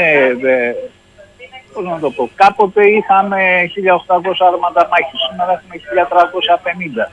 Δεν σημαίνει ότι υποβαθμίστηκε η άμυνά μας επειδή μειώθηκε ο αριθμός, αλλάξαμε τα δεδομένα, πήραμε πιο σύγχρονα άρματα, δηλαδή δεν είναι πώς να Σαφές. το πω, λογιστική Σαφές. καταμέτρηση. ένα Το ερώτημά μου θέμα. είναι άλλο κύριε Πέτρου. Ναι. Ε, επειδή υπάρχει μια θολή συζήτηση ακόμη και στη Βουλή μεταξύ των πολιτικών κομμάτων, είτε είναι η κυβέρνηση είτε Ε, αντιπο... Αυτό είναι με ευθύνη του Υπουργείου Άμυνας Ναι. Κατά τη που θα γνώμη... έπρεπε να έχει Ναι. απαντήσει ξεκάθαρα. Αυτό είναι το ζήτημα, λέτε λοιπόν. Ναι. Καθαρές απαντήσεις ε, για, για το τι πραγματικά, γιατί η απάντηση μας ζητάνε, άλλα δίνουμε, άλλα εκεί δεν είναι δίνουμε. θέμα. Μάλιστα. Εκεί είναι θέμα. Με ρωτάει εδώ πέρα ο Τάσος, οι Στίγκερ δεν είναι θέμα αν έχουν φύγει, λέει κύριε Πέτρου; Βεβαίως, βεβαίως είναι πολύ σοβαρό θέμα. Δεν νομίζω ότι έχουν φύγει, δεν έχω τέτοια πληροφόρηση. Ε, αλλά και το θέμα των Stinger είναι πολύπλοκο επί τη βάση ε, των συμβολέων με, Μμμ. το, με το οποίο τους αποκτήσαμε. Δεν μπορούμε να τα πάμε όπου θέλουμε. Θέλω να κλείσουμε με το ερώτημα του Περικλή και θα τα ξαναπούμε αφού σας ευχαριστήσω. Ε, ο κύριος Πέτρου λέει δεν βλέπει μια χρόνια, προσέξτε τη διατύπωση, ενδοτικότητα και φοβία του πολιτικού μας συστήματος. Σε ποια χώρα θα έλεγε πολιτικός τι έγινε και να χάσουμε ένα νησί; Ένας άλλος πολιτικός κόκκινη γραμμή τα έξι ναυτικά μίλια. Άλλος αρχηγός κόμματος ότι η θάλασσα δεν έχει σύνορα. Μήπως πρέπει λέει και εσείς δημοσιογράφοι να τα λέτε με το όνομά τους; Με συγχωρείτε. Εγώ αυτό το γράφω και τον όρο φοβικότητα τον χρησιμοποιώ πάρα πολύ συχνά. Άρα συμφωνώ απόλυτα με τον κύριο Περικλή. Παραβιάζει ανοιχτές θύρες. Ναι, ναι. Ελάτε. Αλλά ε, τι να πω, δεν είμαι μόνο εγώ η ελληνική δημοσιογραφία, έτσι. Τώρα ε, να με χαρακτηρίσετε έναν τύπο μόνο ότι δεν ξέρω τι να πω, αλλά εγώ τα γράφω. Αν μ' ακούνε, είναι άλλο θέμα, δεν εξαρτάται από μένα. Πιστεύετε και αυτό είναι δικό μου ερώτημα ότι πια πρέπει να υπάρχει αντίληψη ε, πέρα από το ότι όλοι ομνύουν στην ανάγκη μήνυμου συνένεση εθνικής ενότητας; Εντάξει, τα αυτονόητα, αλλά πιστεύετε ότι πια πρέπει να υπάρχει συνείδηση στον ίδιο τον πολίτη ότι εδώ είναι μια άλλη πίστα; Βεβαίως, βεβαίως πρέπει να γίνει συνειδήση σε όλους μας. Αυτό, σε αυτό το, τον πρώτο ρόλο τον έχει η εκάστοτε κυβέρνηση η οποία πρέπει να δώσει το μήνυμα της συνενέσεως. Η εκάστοτε αντιπολίτευση πρέπει να μάθει να αντιμετωπίζει με υπευθυνότητα αυτά τα θέματα. Θυμίζω ότι κάποτε οι δαπάνες για την άμυνα ψηφίζονταν ομοφόνος από την Ελληνική Βουλή, κάτι που έχει σταματήσει εδώ και μια εικοσαετία αλλά να καταλάβουμε ότι η άμυνα της χώρας είναι υπόθεση όλων μας. Και δυστυχώς το πρώτο είναι η θητεία. Δεν μπορείς να έχεις την αξίωση να έχεις αξιόμαχο στρατό με θητεία 9 και 12 μηνών. Δεν θα ήθελα να επεκταθώ σε αυτό, αλλά η κατάσταση είναι προβληματική.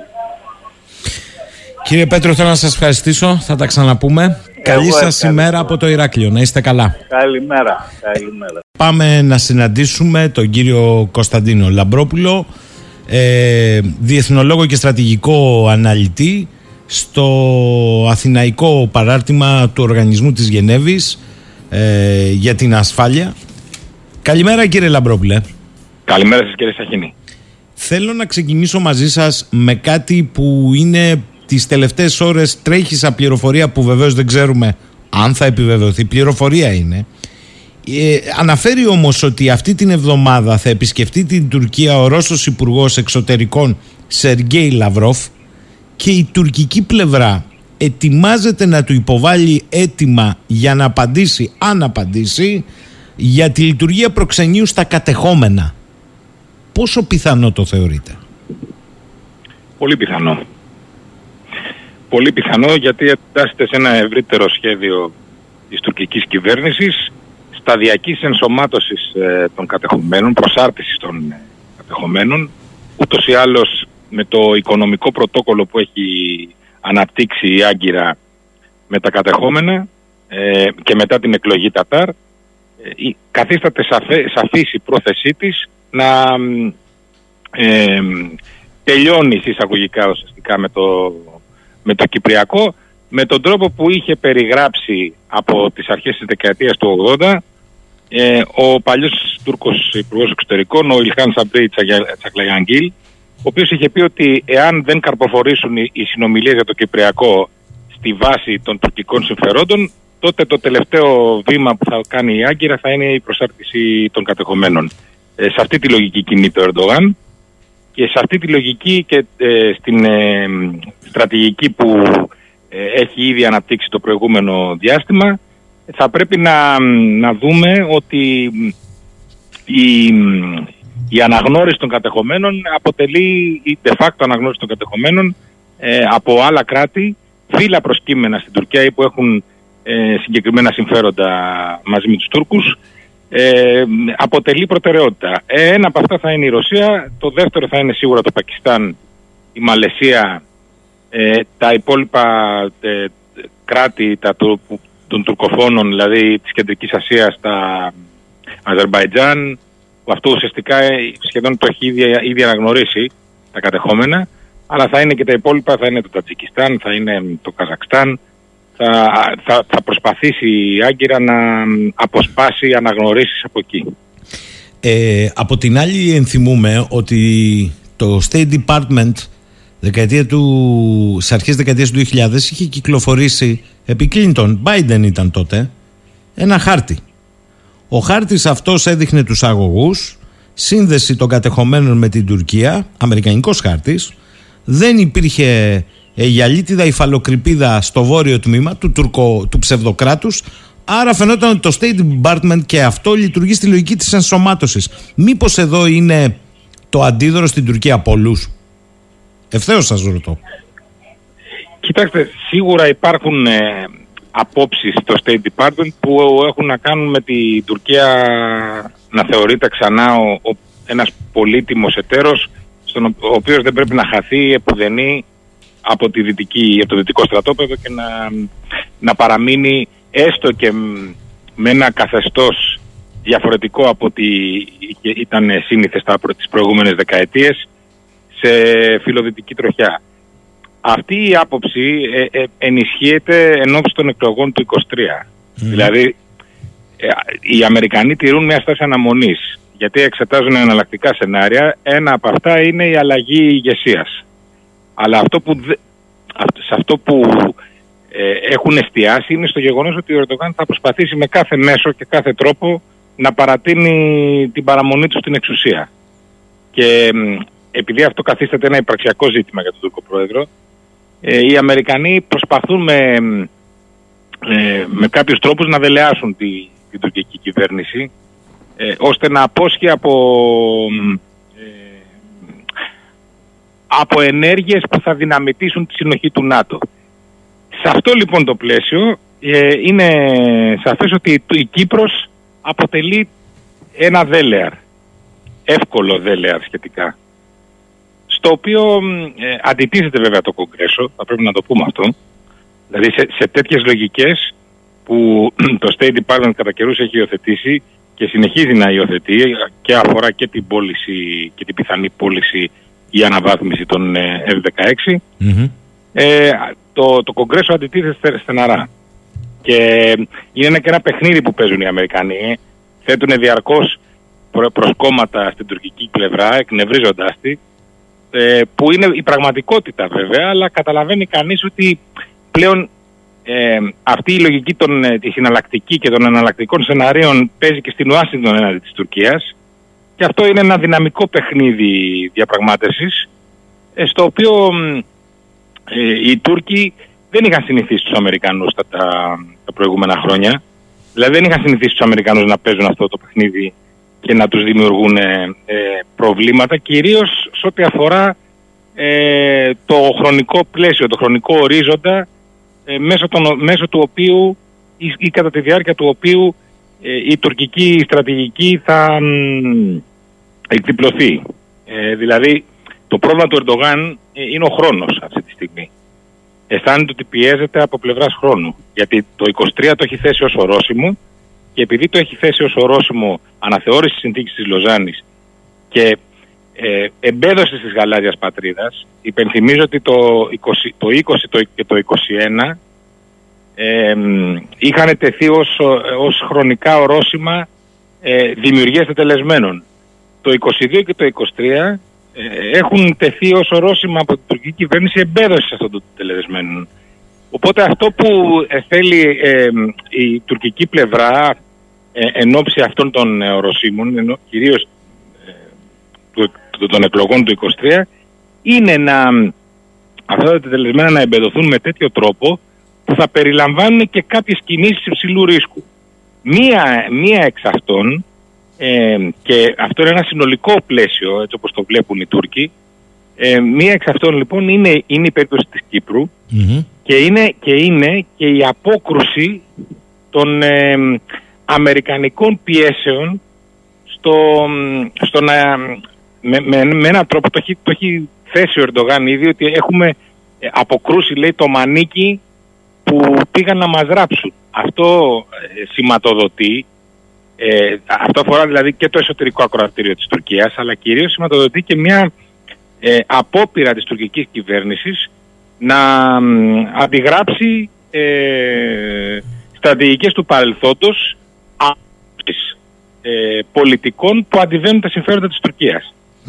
Ε, κύριε Λαμπρόπουλε, θέλω να σας ρωτήσω, επειδή σωστά εσείς λέτε ότι ο Αμερικανικός κατά κύριο λόγο παράγοντας, αλλά όχι μόνο, περιμένει να δει τι θα γίνει και σε εκλογές, αυτό σε σχέση με την ενδεχόμενη πολιτική στο εσωτερικό της Τουρκίας αλλαγή. Γιατί στο εξωτερικό σύμπασα η πολιτική ελίτ και στρατιωτική εγγυά άποψη έχει. Δηλαδή εδώ πέρα έχουμε διαγωνισμό πλειοδοσίας από την αντιπολίτευση σε αυτά που λέει ο Ερντογάν σε σχέση με το Αιγαίο. Και θέλω να σας ρωτήσω ευθέως, επειδή λέτε ότι μπορεί να είναι και οι δύο χρονιές εμπέδωσης. Υπό την έννοια αυτή αισθάνεστε ότι έχει πιο ποιοτικά χαρακτηριστικά η απειλή; Εντάξει, για την Κύπρο είπαμε τον θεωρούν αδύναμο κρίκο. Προφανώς και πρέπει να αντιδράσουμε. Αλλά και δεν μπορούμε να την αφήσουμε έτσι ούτε να λέμε ότι είναι μακριά ή ότι είναι άλλη χώρα. Είναι το, ε, ο ένας πνεύμονας του ελληνισμού, να μην το ξεχνάμε αυτό. Πιστεύετε σε σχέση τώρα με την Ελλάδα ότι έχουμε πιο ποιοτικά χαρακτηριστικά σε αυτές τις απειλές στη λογική της εμπέδωσης γαλάζιας πατρίδας; Θέλω να πω, αποκλείεται ένα γεγονός μεγάλο στην προσπάθεια εμπέδωσης ή να συνοδεύεται ακόμη ακόμη και με κατάθεση χαρτών και συντεταγμένων για όλα αυτά τα παράλογα που ακούμε για τα νησιά με και τις συνούσες ε, ό,τι θέλουν λένε κάθε μέρα αλλά να φτάσουν μέχρι τον ΟΗΕ; Τα αποκλείεται όλα αυτά; Όχι κύριε Σαχίνη, δεν τα αποκλείω. Ίσα ίσα θα σας έλεγα ότι αυτή η αναβαθμισμένη απειλή που έχει ήδη αρχίσει να δημιουργείται από το 16 και μετά, μετά το αποτυχημένο πραξικόπημα, ε, αφορά πτυχές προηγούμενων σχεδίων ε, που πλέον έχουν φτάσει σε μια ορίμανση, δηλαδή θα σας πω ένα παράδειγμα. Η, η περίφημη αποστρατικοποίηση των νησιών του αιγαιου Αυτό ήταν το κλασικό σχέδιο Ερκαγιά, του Ναβάρχου Γκιουβέν Ερκαγιά από τις αρχές της δεκαετίας του 90 που αφορούσε και τη δημιουργία γκρίζων ζωνών. Αυτό ήταν το, το πλάνο. Ε, με, που το είχε τότε ε, υιοθετήσει η, η τουρκική πλευρά μετά από εισήγηση του συγκεκριμένου ανθρώπου να, να θυμίσουμε βέβαια ότι ήταν και σύμβουλος του Ετσεβίτ, έτσι, ε, το, το 1974 ε, και μάλιστα και διοικητής του Κοντζάντεπε, ε, του, του πλοίου που βυθίστηκε, του τουρκικού κατά τη, κατά τη διάρκεια της τουρκικής Ε, αυτό που έχει σημασία είναι ότι αυτή η περίφημη αποστατικοποίηση μέσω αυτού του σχεδίου ε, πλέον έχει περάσει σε μια υλοποίηση ε, που αφορά νομικές πλευρές, νομική, αφορά τη νομική διάσταση, δηλαδή με χειραγώγηση, θα το λέγαμε, εργαλειοποίηση ε, à la carte πτυχών του διεθνούς δικαίου, του διεθνούς δικαίου της θάλασσας, ε, των συνθήκων της Λοζάνης και των Παρισίων κυρίως, που η Τουρκία στη συνθήκη των Παρισίων δεν είχε δεν, δεν ήταν συμβαλόμενο μέρος, οπότε δεν έχει καμία, ε, κανένα νομικό έρισμα. Εν τούτης, χρησιμοποιεί τα, παίρνει, παίρνει επιλεκτικά μια ε, νομική διάσταση, μια νομική πλευρά και προσπαθεί να, να δημιουργήσει ένα ε, μοτίβο στο οποίο εκείνη ε, παρουσιάζεται ως η αδικημένη της υπόθεσης ότι ε, προσπαθεί να στηρίξει δηλαδή τον αναθωρητισμό της μέσω εργαλειοποίησης επιλεκτικά των συνθήκων και κυρίως μετά, αυτό είναι το δεύτερο στάδιο, γι' αυτό και είναι, είναι μια αναβαθμισμένη απειλή, γιατί προσέξτε, αυτό το πράγμα το είχε κάνει και στην Κύπρο. Δηλαδή είναι μια πάγια τακτική των Τούρκων να νομιμοποιούνται διεθνώς, να νομιμοποιούν διεθνώς μια δυνητική στρατιωτική επιχείρησή τους, ε, όπως είχαν οργανώσει τότε στην Κύπρο ε, ορισμένες δολοφθορές που τις αποδώσανε στην ελληνική πλευρά, στην ελληνοκυπριακή πλευρά, όπως λέγανε, ε, και επιτέθηκαν βάσει ε, αυτών των δεδομένων, το είχαν διεθνοποιήσει ε, στο, σε διεθνές ακροατήριο αυτό και αυτό θα επιχειρήσουν και τώρα, αυτό επιχειρούν και τώρα. Δηλαδή προσπαθούν να παρουσιάσουν, το βλέπετε και στα κανάλια που βγαίνουν διάφοροι Τούρκοι αναλυτές. Είπαμε προηγουμένως ε, ότι είναι mainstream, δεν είναι μια περιθωριακή πολιτική. Είναι η επίσημη γραμμή παντού. Στα μέσα, στους όλους τους πολιτικούς, στον τύπο, στους αναλυτές. Όλοι είναι στο ίδιο πράγμα κινούνται. Δεν μπορεί να πεις ότι κάποιος. Το μεγάλο πρόβλημα που αντιμετωπίζουμε εμείς είναι οι, οι μέθοδοι. Γιατί όπως έχουμε πει και σε προηγούμενες εκπομπές, εφαρμόζεται ένα υβριδικό δόγμα από τη μεριά της Τουρκίας και αυτό το υβριδικό δόγμα ε, έχει πολλές μεθόδους συνδυαστικές που αφορούν και στρατιωτικοποιημένες πλευρές, δηλαδή και χρήση, δυνητική χρήση ενόπλων δυνάμεων, παράλληλα με ε, επιχειρήσεις αποδιοργάνωσης, χειραγώγησης της κοινή γνώμης, ε, εργαλειοποίησης των με, μεταναστευτικών ροών. Όλα αυτά άμα, άμα συνδυαστούν ε, σε ένα ενοποιημένο πεδίο, καταλαβαίνετε ότι οι, οι συνέπειες και ο αντίκτυπος μπορεί να είναι συντριπτικός. Δηλαδή, λόγω χάρη, φανταστείτε το επόμενο διάστημα να δούμε μια αθρώα να, δούμε, να δούμε με, μεταναστευτικές ροές ξανά όπως ήταν το, το 2018, το 2017 πολύ, με πολυπληθής αλλά με τη συνοδεία όχι μόνο τουρκικών πολεμικών σκαφών αλλά με τη συνοδεία Τούρκων ε, οπλισμένων μέσα στις βάρκες και να, είναι, να, είναι, να, να, να υπάρχει δυνατότητα να, να γίνεται monitoring από την τουρκική πλευρά, από το τουρκικό ναυτικό, ε, έτσι ώστε να, η, η, ελληνική αντίδραση να καταστεί περιορισμένη. Μπορούν να υπάρξουν δηλαδή περιπτώσεις σεναρίων, πολλές και με, με τρόπους συνδυαστικούς που να μας δημιουργήσουν πολλά προβλήματα. Ε, και μάλιστα σε μια εποχή που η τουρκική πλευρά θεωρεί, είναι μια χρονική στιγμή όπου μπορεί να έχει μεγαλύτερη ευχέρεια κινήσεων λόγω του, της παγκόσμιας προσοχής και κυρίως της δυτικής προσοχής που είναι στραμμένη στο Ουκρανικό. Ε, σε αυτό το πλαίσιο εντάσσεται και μια λογική αντιπερισπασμού τουρκικού στη Συρία. Δηλαδή βλέπετε ότι παρουσιάζεται μονίμως ως παράθυρο ευκαιρίας μιας τουρκικής ειδικής επιχείρησης, όπως το λένε, μιας τουρκικής στρατιωτικής επέμβασης σε διάφορα πεδία εν ώψη του 23.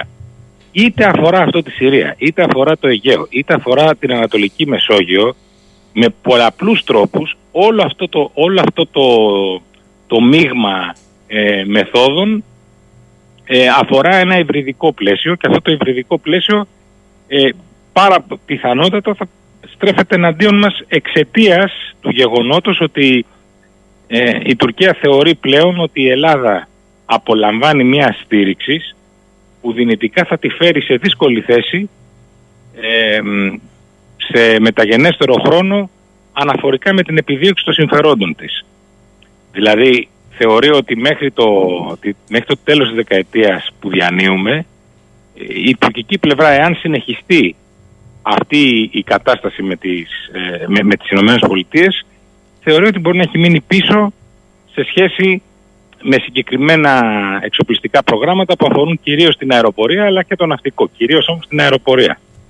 Ε, δεν θα θέλει σε καμία περίπτωση να, δεν θα μπορεί να, να εμπεδώσει τελεσμένα ε, σε, σε μια τέτοια περίπτωση. Οπότε καταλαβαίνετε ότι ο χρόνος πιέζει και τον Ερντογάν αλλά και την τουρκική πλευρά. Γι' αυτό υπάρχει και μια ομόθυμη στήριξη από την ε, τουρκική αντιπολίτευση και μάλιστα όπως είπατε πολύ εύστοχα υπάρχει μια πλειοδοσία δηλαδή και αυτή η πλειοδοσία, ξέρετε, δεν είναι συγκυριακή. Ε, δεν αφορά μόνο τον Ερντογάν. Σωστά. Και να τελειώνουν και οι αυταπάτες σε ένα τμήμα της ελληνικής πολιτικής ελίτ ότι αν φύγει ο, ο Λαμπρόπουλος και έρθει ο Σαχίνης, ε, θα τα βρούμε. Θα είναι πιο μετριοπαθής. Δεν πάει έτσι με την Τουρκία. Ε, κύριε Σαχίνη, κοιτάξτε, στην αντιπολίτευση αυτή τη στιγμή στο Ρεπουμπλικανικό κόμμα, στο ΤΖΕΧΑΠΕ, οι, οι δυνητικοί υποψήφοι είναι άνθρωποι όπως είναι ο Γιαβάς της Άγκυρας, ο οποίος προέρχεται, είναι από τα σπλάχνα των γκρίζων λύκων, προέρχεται από το ΜΧΠ, από το, από το κόμμα Μπαχτσελή. Πρωθυπουργός της Τουρκίας με οποιοδήποτε πρόσωπο, ε, δηλαδή όποιος και να είναι ο υποψήφιος, πρωθυπουργός της Τουρκίας, εάν η αντιπολίτευση κερδίσει τις εκλογές, θα είναι η Αξενέρ, η οποία είναι γέννημα θρέμα και αυτή των γκρίζων λύκων. Η άλλη περίπτωση υποψηφίου είναι ο Ιμάμογλου. Μάλιστα. Ο Ιμάμογλου έχει κατά καιρούς κάνει δηλώσεις και μάλιστα. Από τα Γιάννητσά. Από τα Γιάννητσά που, που το λέμε εδώ, δεν το λέμε; Ακριβώς, ναι, ναι. Δεν ξέρω γιατί, γιατί έχουμε αυτή την ε, στρεβλή εικόνα για την περίπτωση Ιμάμογλου, αλλά ειδικά για την Κύπρο, στην οποία έχει υπηρετήσει, στα κατεχόμενα έχει υπηρετήσει ο Ιμάμογλου και έχει δηλώσει ότι ήταν η καλύτερη περίοδος της ζωής του, γιατί υπηρέτησε τη, τη μαμά πατρίδα Τουρκία ε, στη, στην τουρκική επικράτεια ε, η οποία είναι το επιστέγασμα της, ε, της, ε, της πραγμάτωσης του, του εθνικού όρκου. Έχει πει τέτοια πράγματα. Μάλιστα. Λέει εδώ λοιπόν, Μιχάλης από τη Ρόδο, σας διακόπτω για να πάω λίγο πιο γρήγορα για να προλάβω. Ε, γιατί πιστεύουν κάποιοι ότι οι Τούρκοι θα βγάλουν γεωτρύπανο και όχι όλα τα γεωτρύπανα και όλα τα ερευνητικά να προκαλούν εδώ και εκεί και εκεί και εκεί να τρέχουμε και να μην φτάνουμε; Ναι, είναι πολύ εύλογη η ερώτηση. Και γι' αυτό και περιέγραψα πριν μια ναι, ναι. πώς η αναβαθμισμένη απειλή. Ε, μπορούμε να δούμε εκπλήξεις στο συγκεκριμένο. Γιατί μέχρι στιγμής δεν έχουμε δει ταυτόχρονη ε, χρήση μέσων σε πολλαπλά πεδία. Οι Τούρκοι το βλέπουν, ε, βλέπουν την, ε, μια δυνητική σύγκρουση με την Ελλάδα σε ένα ενοποιημένο πεδίο επιχειρήσεων. Ε, επιλέγουν για τους δικούς τους λόγους να κινητοποιούνται με έναν τρόπο που είναι μονοδιάστατος, δηλαδή να, να ε, όπως με τον Εύρο, να ελέγχουν και να, να διαπιστώνουν τις αδυναμίες και τα ισχυρά σημεία της ελληνικής πλευράς, αλλά εάν αποφασίσουν να ε, αναβαθμίσουν την επιθετικότητά τους και να προχωρήσουν σε ενέργειες αποδιοργανωτικού χαρακτήρα, να πρέπει να είμαστε σίγουροι κύριε Σαχίνη ότι θα δεχθούμε αντιπερισπασμούς, θα δεχθούμε ε, επιθετικές ενέργειες που θα είναι πολλαπλής υφής και θα σας πω και το εξής, θα πρέπει να λάβουμε και αυτό σίγουρα στο ΓΕ θα το έχουν λάβει υπόψη, θα πρέπει να λάβουμε υπόψη μας ε, τι περιελάμβανε το σχέδιο Βαριοπούλα. Πόσους αντιπερισπασμούς περιελάμβανε, ε, όπως το ίδιο ακριβώς είχε συμβεί και με την περίπτωση των ημείων. Δηλαδή τις μπλόφες τότε που είχαν υιοθετήσει οι Τούρκοι μέσω της κυβέρνησης Τσιλέρ ε, που μας παρέσυραν εμάς σε ένα πλαίσιο στο οποίο δεν ήμασταν έτοιμοι να απαντήσουμε. Ε, είναι, είναι ξεκάθαρο πλέον ότι δεν πρόκειται να δούμε ε, μονοδιάστατες ενέργειες. Πρόκειται να δούμε συνδυαστικές και γι' αυτό θα πρέπει να είμαστε έτοιμοι. Α, θέλω πριν κλείσουμε να τα ξαναπούμε να σας ρωτήσω άρα θεωρείτε ότι είναι επιλογή και λόγω χρονικών ορίων που στενεύουν με το 23 για την ε, πολιτική ηγεσία της Τουρκίας κατά τη γνώμη σας λοιπόν πώς πρέπει να απορρευτούμε μπορούμε να είμαστε με μισόλογα πια; Κοιτάξτε, με μισόλογα δεν μπορούμε να είμαστε. Ε, θα πρέπει να σταματήσουμε ε, εν τη γενέση οποιαδήποτε συζήτηση περί αποκλιμάκωσης στη λογική του 2020 αυτό νομίζω πλέον ε, πρέπει να τεθεί ως πρωταρχικός στόχος γιατί ξέρετε είχαμε μια ε, λανθασμένη ε, στρατηγική αν μπορούμε να την πούμε έτσι δηλαδή μια, μια στρατηγική επιλογή που, να βασίζ, που βασιζόταν στην αποκλιμάκωση σαν απότερο στρατηγικό στόχο. Αυτό πλέον έχει καταστεί ε, καταστροφικό γιατί, γιατί μονίμως ε, δημιουργεί μικρά τετελεσμένα ή δυνητικά μικρά τετελεσμένα. Ε, εδώ λοιπόν σε μια αναβαθμισμένη λογική εμείς δεν πρέπει να έχουμε στόχο την αποκλιμάκωση, θα πρέπει να έχουμε στόχο την αποτροπή. Αρχικά την αποτροπή και στη συνέχεια την απόκρουση. Ε, αν, αν αυτά επειδή ακούγονται πολύ θεωρητικά, πρακτικά σας λέω ότι θα πρέπει να εκπονηθούν και σχέδια και είμαι σίγουρος ότι ε, σίγουρα αυτά ε, τίθενται στο επιτάπητος και σχέδια και, και συμμαχική συνδρομής εάν υπάρξουν ε, επιθετικές ενέργειες από τουρκικής πλευράς που απειλούν ευθέως την ε, ελληνική εθνική κυριαρχία. Δηλαδή έχουμε μια συμφωνία με τη Γαλλία αμυντική συνδρομής που είναι, ε, ήταν κάτι το οποίο θέλαμε ε, για πολλά χρόνια αλλά αυτή, η, αυτό, αυτού του είδους οι συμφωνίες όπως με τη Γαλλία και με άλλους συμμάχους μπορούμε να, θα πρέπει να τεθούν σε, σε ρεαλιστικές βάσεις δηλαδή σε ενδεχόμενα, σε σενάρια πώς ακριβώς αυτή η συνδρομή θα μετουσιωθεί στην πράξη. Για να δώσουμε ένα, ένα, ένα παράδειγμα, δηλαδή δεν μπορεί να, να, αν περιμένουμε να εκδηλωθεί μια κρίση και στη συνέχεια να ε, επικαλεστούμε την Ελληνογαλλική Συμφωνία, καταλαβαίνετε ότι θα είναι αργά. Ναι. Θα... Δεν θα έχουμε το χρονικό περιθώριο να το κάνουμε Προφανώς. στην εξέλιξη μιας κρίσης. Θα είναι αργά γι' αυτό, θα είναι έγκαιρα στο να μας πούνε: Φτιάξαμε ένα ωραίο τραπέζι στο Παρίσι, ελάτε και οι δύο να συναντηθείτε. Τότε. Έχετε δίκιο. Θα τα ξαναπούμε. Η Ουκρανία, η Ουκρανία, ξέρετε, θα πρέπει, το Ουκρανικό θα πρέπει να μας προβληματίσει ε, για το πώς για το παρατεταμένο ε, χρονικό διάστημα της σύγκρουσης. Δηλαδή μέχρι πρώτη, ξέρετε, είχαν όλη την εντύπωση ότι, θα ότι οι σύγκρουσεις είναι πάρα πολύ γρήγορες ναι. και κρατάνε ε, ε, πολύ μικρό χρονικό διάστημα. Αυτό δεν είναι, δεν είναι απαραίτητο, δεν είναι αληθές. Ε, υπάρχουν βέβαια συγκρούσεις που μπορούν να διαρκέσουν πολύ λίγο, αλλά σε μια περίπτωση ε, δυνητικής σύγκρουσης Ελλάδας-Τουρκίας οι επιπτώσεις θα είναι τέτοιες και ε, τα στοιχεία της σύγκρουσης που θα, που θα την καθορίσουν ε, θα είναι τόσο πολλά που ξέρετε θα πρέπει να εξετάσουμε πολλά σενάρια και ένα από αυτά τα σενάρια είναι ε, στην, σε μια, ότι η εξέλιξη θα είναι δυναμική και θα πρέπει να έχουμε προκαθορίσει εμείς το πλαίσιο. Θα τα ξαναπούμε κύριε Λαμπρόπουλε και και τηλεοπτικά. Θέλω να σας ευχαριστήσω. Καλή σας ημέρα από το Ηράκλειο. Γιώργος Αδαλής, οικονομέτρης για, τη, για το τέλος της εκπομπής σήμερα και αναλυτής βεβαίως. Πρώτο μέρος, αύριο ή δεύτερο μέρος, γιατί δεν προλάβουμε σήμερα όλα, είναι προφανές. Οπότε σπέβδω να τον δεσμεύσω κατευθείαν. Καλημέρα κύριε Αδαλή. Καλημέρα σας κύριε Σαχίνη. Λοιπόν, δεν αντιδράτε, άρα αποδέχεστε την πρόσκληση και για αύριο. Και, και, θέλω να σας ρωτήσω αυτό που λέει όλος ο κόσμος.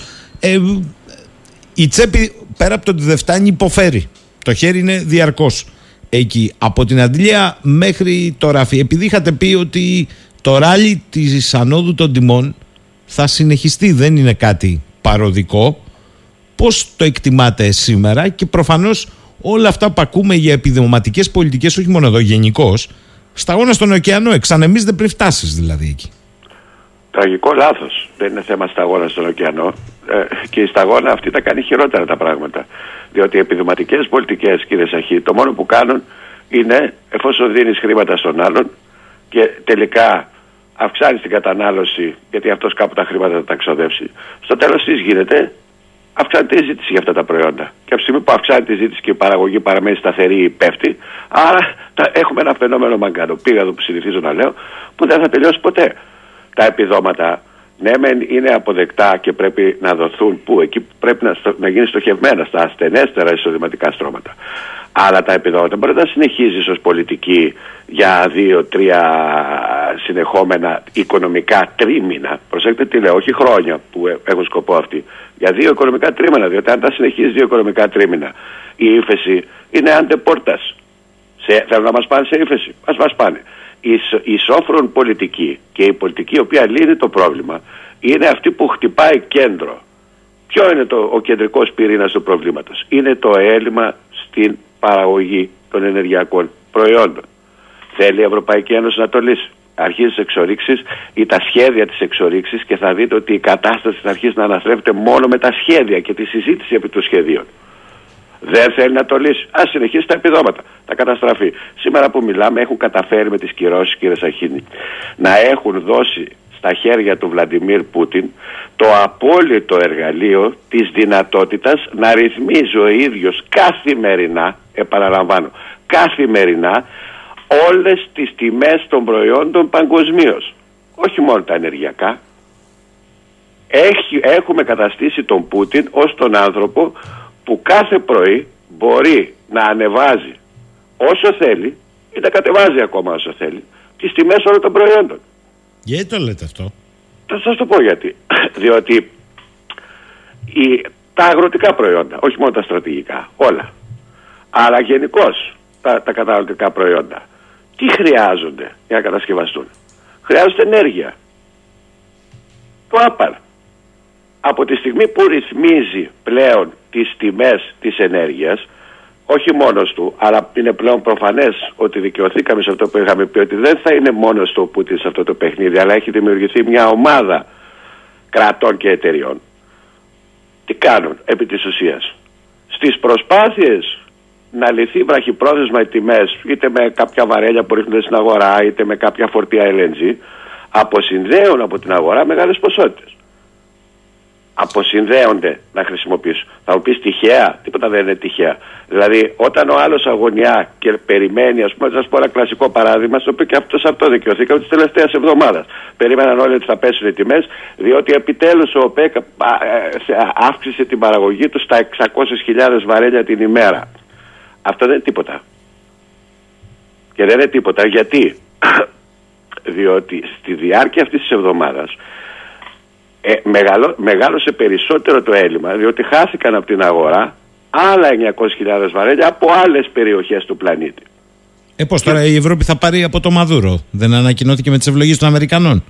Και εμείς ψάχνουμε τον Γκουαϊδό για να συνεννοηθούμε γιατί δεν τον θέλαμε το Μαδούρο. Εγώ θα σας πω ότι και αυτό να γίνει. Παρότι το είχαμε συζητήσει ναι, πολύ. Ναι, γι' αυτό σας το λέω. Ναι, ναι, πιστεύετε ότι δεν θα βρεθεί, ας πούμε, παράδειγμα, Έχουμε μια τέτοια συμφωνία και κλείνει μια τέτοια συμφωνία και προσθέτει ο Μαδούρο άλλα 500.000 βαρέλια τη μέρα γιατί παραπάνω δεν μπορεί.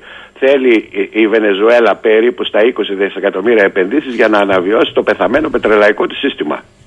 Τελεία παύλα παράγραφος. Πράγμα που θα γίνει στην καλύτερη σε τρία χρόνια, στη χειρότερη σε 7.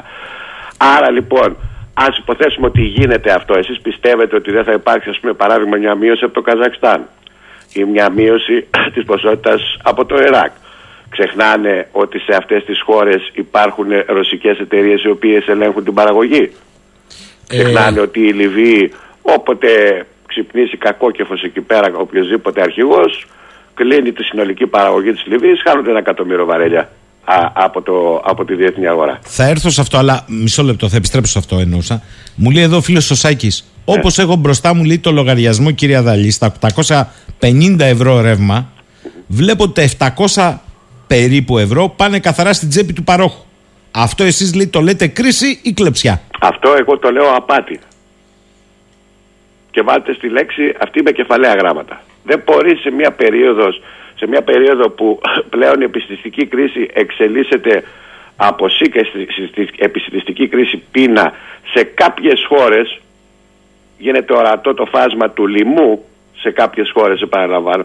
Να έρχεσαι εσύ και να μου λες ότι είναι αποτέλεσμα της παγκόσμι, των παγκόσμιων οικονομικών δυνάμεων και ότι αυτό είναι κάπως ε, φυσιολογικό. Τι φυσιολογικό είναι.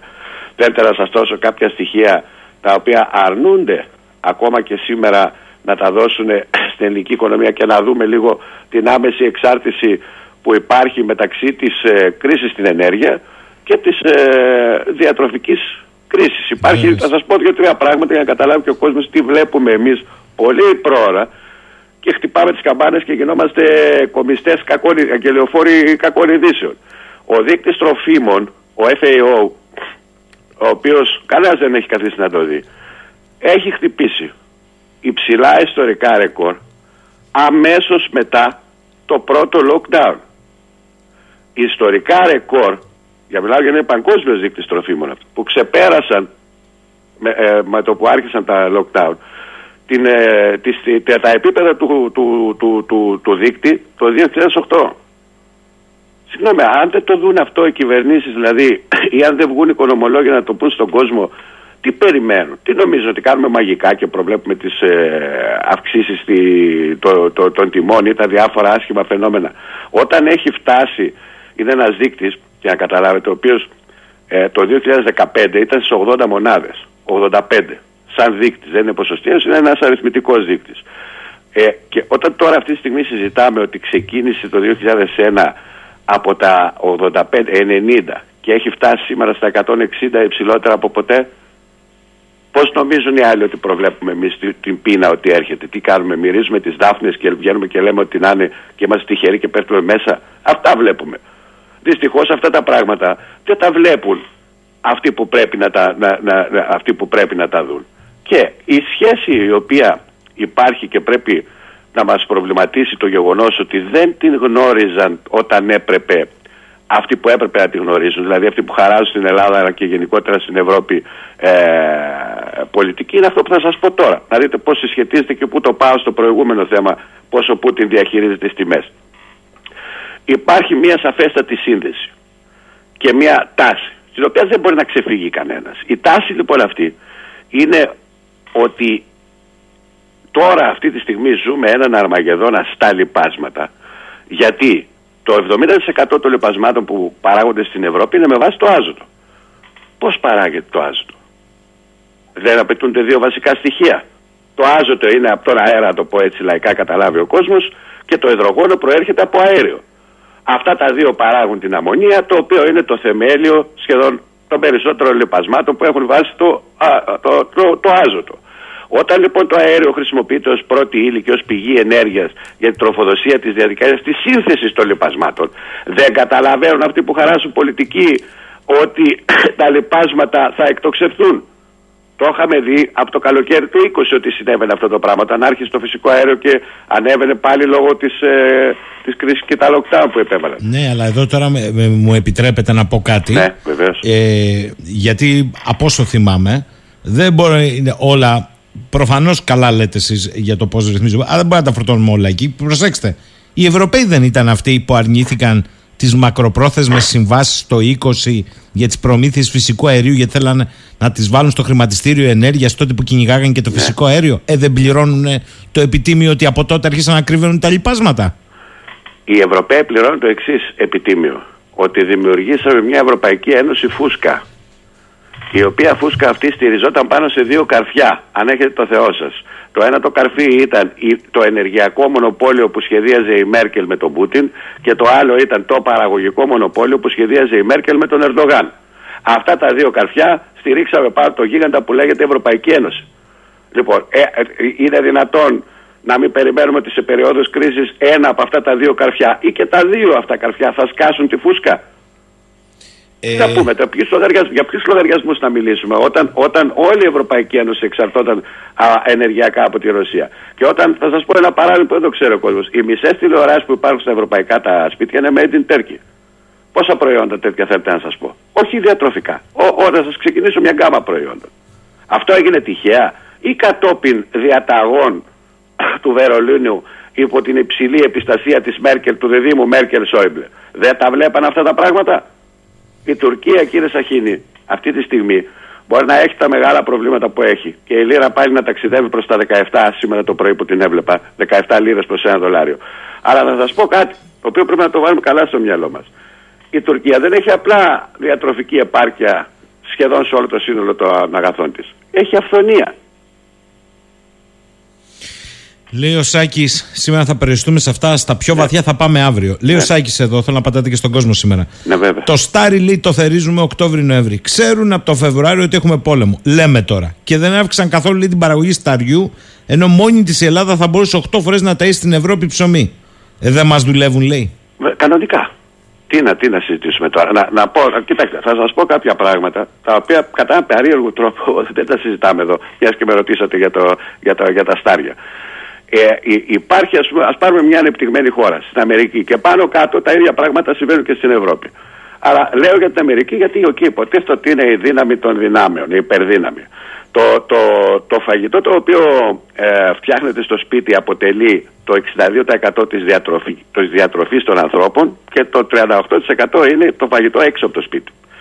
Από αυτά λοιπόν, αν, αν, αν δείτε την ιστορική εξέλιξη των, των, των πραγμάτων αυτών, γιατί τα διαχωρίζουμε, έχουν πολύ σημαντικό ρόλο που τα διαχωρίζουμε. Αν δείτε την ιστορική εξέλιξη της ποσοστιαίας αύξησης από μήνα σε μήνα το φαϊτού που φτιάχνουμε στο σπίτι ή το φαϊτή που καταναλώνουμε ε, έξω από το σπίτι υπάρχει μια έκρηξη τεράστια αμέσως μετά το πρώτο lockdown. Ξέρω ότι βγάζουν σπηριά τώρα, επειδή δεν θέλω να το συζητάμε, γιατί αυτό το πράγμα μπορεί κάποια στιγμή να προκύψουν και ποινικές ευθύνες. Δεν ξέρω, ούτε, ούτε με ενδιαφέρει αυτό το πράγμα. Αλλά εδώ, τι βλέπουμε τώρα; Βλέπουμε ότι δεν είναι, ας το πούμε, η κρίση της, του πολεμική της Ουκρανίας η νούμερο ένα αιτία η οποία μας οδήγησε εδώ η κρίση της Ουκρανίας μπορώ να σας πω καθώς και η ελληνοτουρκική ε, όξυση των πραγμάτων είναι αποτέλεσμα της ενεργειακής κρίσης που έχει δημιουργηθεί. Και όσο μεγαλώνει η ενεργειακή κρίση τόσο αυξάνονται οι, οι, οι πολεμικές εντάσεις και οι συγκρούσεις. Θα σας πω μόνο ότι σε σχέση, ε, ας πάρουμε ένα προϊόν, τα αυγά, σε σχέση με, με πριν τα lockdown, σε αυτά τα δύο τελευταία χρόνια έχουμε αυξήσεις παγκοσμίως το μέσο όρο της τάξης του 20% στα αυγά. Το καταλαβαίνουμε αυτό το πράγμα. και, και, και το γεγονός ότι είχαμε προειδοποιήσει για το, για το, για το, για το δίμηνο ε, Απριλίου-Μαΐου έρχονται συνολικά 12% αυξήσεις Έγινε, βγήκανε χτες, προχθές τα, τα νέα στατιστικά προϊόντα, μας δικαίωσαν πλήρως 12%. Και βλέπουμε επίσης και κάτι το οποίο είναι σε όλα τα, τα, τα, τα, τα, τα, τα, πώς να το πούμε, τα υποτμήματα των, των διατροφικών μας συνήθειών, δηλαδή το χοιρινό κρέας, τα ψάρια, όλα αυτά έχουν αρχίσει και ανεβαίνουν αμέσως μετά το τρίτο τρίμηνο του 2020. Θα μου πείτε τώρα έχουν εκτιναχθεί, έχουν εκτιναχθεί διότι πλέον ήρθε και προστίθεται πάνω σε όλα αυτά ένα πράγμα το οποίο ονομάζεται πληθωρισμός. Μισό λεπτό τα υπόλοιπα αύριο, αλλά θέλω να ακούσετε εδώ πέρα. Λέει ναι. εδώ ο φίλος ο Κωστής. Ε, καλημέρα, εξαιρετική κυρία Δαλή. Θέλω να πω όμως τα, τα εξής και αν παρακαλώ ένα σχόλιο ναι, λέει. Ναι. Σήμερα ετησίως παράγονται 800 εκατομμύρια τόνοι σιταριού. Ναι. Μας λένε ότι η Ουκρανία είναι έτοιμη να εξαγάγει 20 εκατομμύρια τόνους. Δηλαδή 20 εκατομμύρια τόνους από τα 800 αντιστοιχούν στο 2,5%. Ε, και έχει γίνει μείζον θέμα για την κρίση στο στάρι αυτό και όχι η πραγματικότητα ότι όλα αυτά όπως λέτε κι εσείς έχουν πάρει πάνω ήδη από το 20. Θέλω λοιπόν να μου σχολιάσετε το εξής. Δεν ήταν οι Ηνωμένες Πολιτείες αυτές που συνολικά μέσα σε δύο χρόνια πρόσφεραν, έκοψαν χρήμα μετρητό κατά 38,6% παραπάνω πιστεύοντας ότι θα κυριαρχήσουν αλλά τελικά έμεινε εσωτερικά. Αυτά δεν ανέβαζαν τις αγορές τροφίμων. Και αυτά. Αλλά το πρόβλημα δεν είναι, δεν είναι αυτό. Το πρόβλημα είναι στη βάση, στον πυρήνα της παραγωγής. Δηλαδή όποιος ψάχνει τώρα να βρει να λύσει το πρόβλημα για τον πληθωρισμό που ανέβηκε, για τους δείκτες τιμών του καταναλωτή, για τον πληθωρισμό της κουζίνας, έχει σας λέω την αποτυχία στο τσεπάκι του. Η, το πρόβλημα είναι στον πυρήνα της παραγωγής. Εκεί υπάρχει θέμα μεγάλο. Σε σχέση με αυτά τα οποία ακούγονται τώρα, αυτά καταλαβαίνουμε εμείς οι οικονομολόγοι ότι σε περιόδους πολεμικών εντάσεων και μιας αναμέτρησης που τη βλέπουμε μπροστά μας μεταξύ Δύσης και Ανατολής, γιατί αυτό είναι στην ουσία το πράγμα, θα υποθούν και ψέματα. Εδώ διαβάζω, ας πούμε, προχθές ότι ο μεγαλύτερος εξαγωγικός τερματικός σταθμός της Ουκρανίας καταστράφηκε από το ρωσικό στρατό. Μιλάμε τώρα για ένα, για ένα, για ένα αποθεματικό σταθμό, ο οποίος στην ουσία στέλνει άπειρους τόνους, ποσοστά δηλαδή παράδειγμα στο Στάρι η Ουκρανία το, που έχει το 10% παγκοσμίως. σε αυτό το τερματικό σταθμό μπορεί να είναι το 40% του σταριού ή των ε, γενικώς των Δημητριακών. Πάλι αντίστοιχα πράγματα γίνονται ε, εκεί. Οι ηλιόσποροι. Πάλι αντίστοιχα είναι τα νούμερα. Και βγαίνει λοιπόν επίσημα τώρα και λένε ότι οι, λένε από την πλευρά της ΣΥΠΑ, από τον ΟΗΕ, κάποιοι κτλ. Ότι έχουν βγάλει μια λίστα και προειδοποίησαν 14 χώρες ε, στην Αφρική κυρίως ότι διάφορα ρωσικά φορτηγά πλοία φεύγουν από τα λιμάνια στην Ουκρανίας φορτωμένα όπως το γράφουν με κλεμμένα ουκρανικά σιτηρά. Αυτό είτε γίνεται είτε δεν γίνεται. Είναι ένα θέμα που πρέπει να απασχολεί τις μυστικές υπηρεσίες, CIA, FBI, KGB και δεν ξέρω εγώ τι άλλες υπάρχουν. Εμάς μας απασχολεί όσο πρέπει τους οικονομολόγους. Αλλά αυτό το οποίο μας απασχολεί περισσότερο είναι πώς από εδώ και στο εξής θα αναστραφεί αυτό το κλίμα. Διότι ό,τι έγινε έγινε, δεν μπορούμε να τα αλλάξουμε τώρα. Πώς θα αναστραφεί αυτό το κλίμα, παρουσιάζοντας κάποιον, ας πούμε, κάποιες πολιτικές ε, επιδοτήσεων, κάποιες πολιτικές ας πούμε ενισχύσεων και μέχρι πότε θα μπορούν οι πολιτικές των ενισχύσεων όπως πολύ σωστά λέει και ο ακροατής μας, τι κάνουν στην ουσία, αυξάνουν το, το, ε, ελάτε να κόψουμε και άλλο χρήμα. Και άλλο χρήμα να κόψουμε. Αυτό λύνει το πρόβλημα. Πώς λύνεται το πρόβλημα; Το πρόβλημα δεν, θα λύνεται... το πείτε, δεν θα το πείτε, αύριο θα το πείτε αυτό. Όχι, όχι. Α. Είναι σημαντικό. Α, και πείτε. να Μία κουβέντα. Ναι, ναι, ναι. Να επιστρέψουν καταρχάς οι αγρότες πίσω στη δουλειά με, με, με, με τις τιμές που είχαν πρώτης πανδημίας το 2019. Εκεί θέλει επιδοματική ενίσχυση. Και εκεί είναι το κλειδί. Το άλλο μπορεί να μοιάζει το ίδιο, ότι ενισχύουμε τους τελικούς καταναλωτές, αλλά είναι αυτό που ενισχύει το πρόβλημα. Αν δεν φέρεις πίσω το 30% των αγροτών που έφυγαν και να ξανασυνεχίσει η παραγωγή με τα εργαλεία και με τις τιμές του 19 δεν υπάρχει περίπτωση ως το 2030 να συζητάμε διαφορετικά πράγματα κύριε Σαχίνη. Λοιπόν θα κλείσω με την εξής ερώτηση σήμερα. Αύριο, όχι 11.30 νωρίτερα θα είστε στη συχνότητα, ναι. γιατί από ό,τι βλέπω εδώ είναι μεγάλο το ενδιαφέρον και καλώς. Θα κλείσω με την ερώτηση του Γιάννη. Θα ήθελα λέει να καταθέσω την εξής ερώτηση στον κύριο Αδαλή. Τι ακριβώς σημαίνει η παραδοχή προς τιμήν της, έντιμη, της Υπουργού Οικονομικών των ΗΠΑ της κυρίας Γέλεν, ότι κάναμε λάθος αναφορικά με τον πληθωρισμό; Μήπως θέλει για κάτι να προετοιμάσει την κοινή γνώμη στην πατρίδα της και όχι μόνο, μήπως κύριε Αδαλή κάτι προσπαθεί να πει με έναν τρόπο η Αμερικανίδα Υπουργός Οικονομικών; Αυτό είναι το ερώτημα, με αυτό θέλω να κλείσετε. Εγώ απλά θέλω να σημειώσω ότι η προσφορά χρήματος στις ΗΠΑ αυξήθηκε σε λιγότερο από δύο χρόνια, σε αυτό αναφέρονταν η κυρία Γκέλεν, κατά 5,9 τρισεκατομμύρια δολάρια. Ελάτε τώρα Αυτό που λέει η κυρία Γέλεν δεν είναι οικονομική φύσεως θέμα, αλλά πολιτικής φύσεως θέμα. Επί της ουσίας λέει, σας παρακαλώ, μην μας βάλετε φυλακή. Ανάγκη δηλαδή όλες αυτές τις περιπτώσεις, κάπου σε λάθη, κάπου σε act of God που υπάρχει ειδική νομοθεσία για πράξεις Θεού στις ΗΠΑ, ότι δεν ήταν λάθος δικό μας και ψάξτε να βρείτε κάπου αλλού ε, το τι φταίει, ας πούμε. Και εμείς δεν φταίμε πάντως. Ενώ επί της ουσίας η μεγάλη αλήθεια είναι ότι γνώριζαν πάρα πολύ καλά ότι όταν κλείσουν τον πλανήτη θα τον καταστρέψουν. Γνώριζαν πάρα πολύ καλά όταν ξεκίνησαν όλες τις ιστορίες αυτές και ξέχασαν να διαχειριστούν την οικονομία. Ξέχασαν ότι η οικονομία δεν είναι αριθμοί, αλλά είμαστε όλοι εμείς οι άνθρωποι. Ξέχασαν ότι θα έπρεπε να αφήσουν τις πολιτικές σύντριγγες στη μέση και να ενισχύσουν το πρόβλημα όπως περνούσε. να, να λύσουν το πρόβλημα στις εφοδιαστικές αλυσίδες, να λύσουν το πρόβλημα στην παραγωγική διαδικασία και να αφήσουν την αγορά να λειτουργήσει. Ειδικά μετά το πρώτο lockdown που κατάλαβαν και μέτρησαν απόλυτα τι γίνεται. Τώρα ήρθε η ώρα όλα αυτά θα πρέπει να εξηγηθούν στον κόσμο ο οποίος βλέπει λογαριασμούς ρεύματος στο Θεό, στο σούπερ μάρκετ πηγαίνει μέσα και φεύγει τρέχοντας βλέποντας τις τιμές, βλέπει το πορτοφόλι του άδειο και βλέπει ότι όλο αυτό το πράγμα όχι απλά δεν, δεν, δεν, δεν, δεν, δεν, δεν επιδιορθώνεται, να το πω έτσι, αλλά καλπάζει και γίνεται ακόμα χειρότερο. Έχουν πει πάρα πολλές φορές ψέματα μέχρι τώρα. Τον Ιούνιο του 20 θα το φτιάξουμε το θέμα. Τον Μάιο του 21 θα το φτιάξουμε. Το Δεκέμβριο του 21 θα το φτιάξουμε και φτιάξαν τόσο πολύ ωραία τα πράγματα που στο τέλος πάμε για πυρηνικό πόλεμο.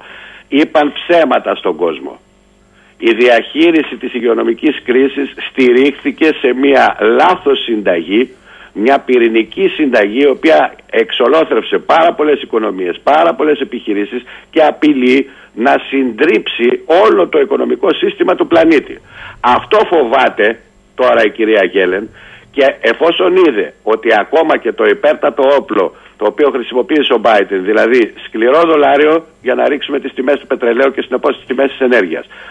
Μεγάλη βλακεία κύριε Σαχή και συγχωρέστε μου την έκφραση. Ίσως σαν πολιτική θα περνούσε το 1970, μάξιμο το 1980. Το πετρέλαιο έχει αποσυνδεθεί και έχει αυτονομηθεί ως σχέση από, το, από, το, από τη σχέση που είχε με την αυξομοίωση της ε, συναλλαγματικής ισοτιμίας του δολαρίου. Είναι μόνο του, είναι αυτόνομο, κινείται αυτόνομα και έπρεπε να το γνωρίζουν όταν γνωρίζουμε εμείς. Δεν τα γνωρίζουν αυτοί που είναι δίπλα. Τα γνώριζαν μια χαρά. Αλλά είπαν ότι και ως τελευταίο μέρος θα το χρησιμοποιήσουμε, μήπως και φέρουμε τον Πούτι σε μια πάρα πολύ δύσκολη κατάσταση. Τώρα λοιπόν που δεν πέτυχε τίποτα, έχουν κατανοήσει όλοι ότι έχουν καταστήσει τον Πούτιν και άλλα πέντε φυσικά πρόσωπα που έχουν συμμαχίσει με τον Πούτιν ως τους απόλυτους διαχειριστές των τιμών του τέστην τους απόλυτους διαχειριστές της τύχης μας. Άρα ποια είναι η διέξοδος τους; Η διέξοδος τους τι είναι; Μια αύξηση της έντασης στην ε, Ουκρανία; Μια, ένα δεύτερο μέτωπο περιπίν στο Ιράν τώρα που δεν ε, ευόδωσε και η συμφωνία την οποία επιχειρούσαν; Ή μήπως ένα τρίτο μέτωπο ακόμα μεγαλύτερα ούτως ώστε κάτω από τα κανόνια και τις ελπίστριες να κρυφτούν και να θαυτούν τα τεράστια λάθη της διαχείρισης που έγινε από την κρίση της πανδημίας; Ήταν εγκληματικά τα λάθη τους. Λοιπόν, περισσότερα αύριο με τον κύριο Αδαλή. Ε, κύριε Αδαλή, όταν σας ακούω ε, βλέπω και το κοινό και ο οποίος στέλνει μηνύματα και τώρα έτσι όπως σας άκουγα θυμήθηκα μια φράση στο Λόρενς Αραβίας ναι. που είχε πει ένας φύλαρχος Άραβας στο Λόρενς, τον πράκτορα δηλαδή. I am a river for my people. Έτσι. Είμαι ένα ποτάμι για τον κόσμο μου, για το λαό μου. Καλημέρα σας. Θα κλείσω με μια πρόταση, κύριε Σαχίνη. Παρακαλώ. Και από, από εκεί θα ήθελα να συνεχίσουμε αύριο. Τι θα έπρεπε να κάνουν σήμερα ο Έλληνα Πρωθυπουργός, η Ursula von der Leyen και ο Biden, ούτως ώστε να ανατρέψουν την κατάσταση μέχρι τον χρόνο τον Ιούνιο. Δέκα κινήσεις θέλει. Δεν τη συζητά κανένας. Θα τα πούμε αύριο λοιπόν για αυτές τις δέκα κινήσεις. Σας ευχαριστώ πολύ. Καλημέρα. Καλή σας ημέρα.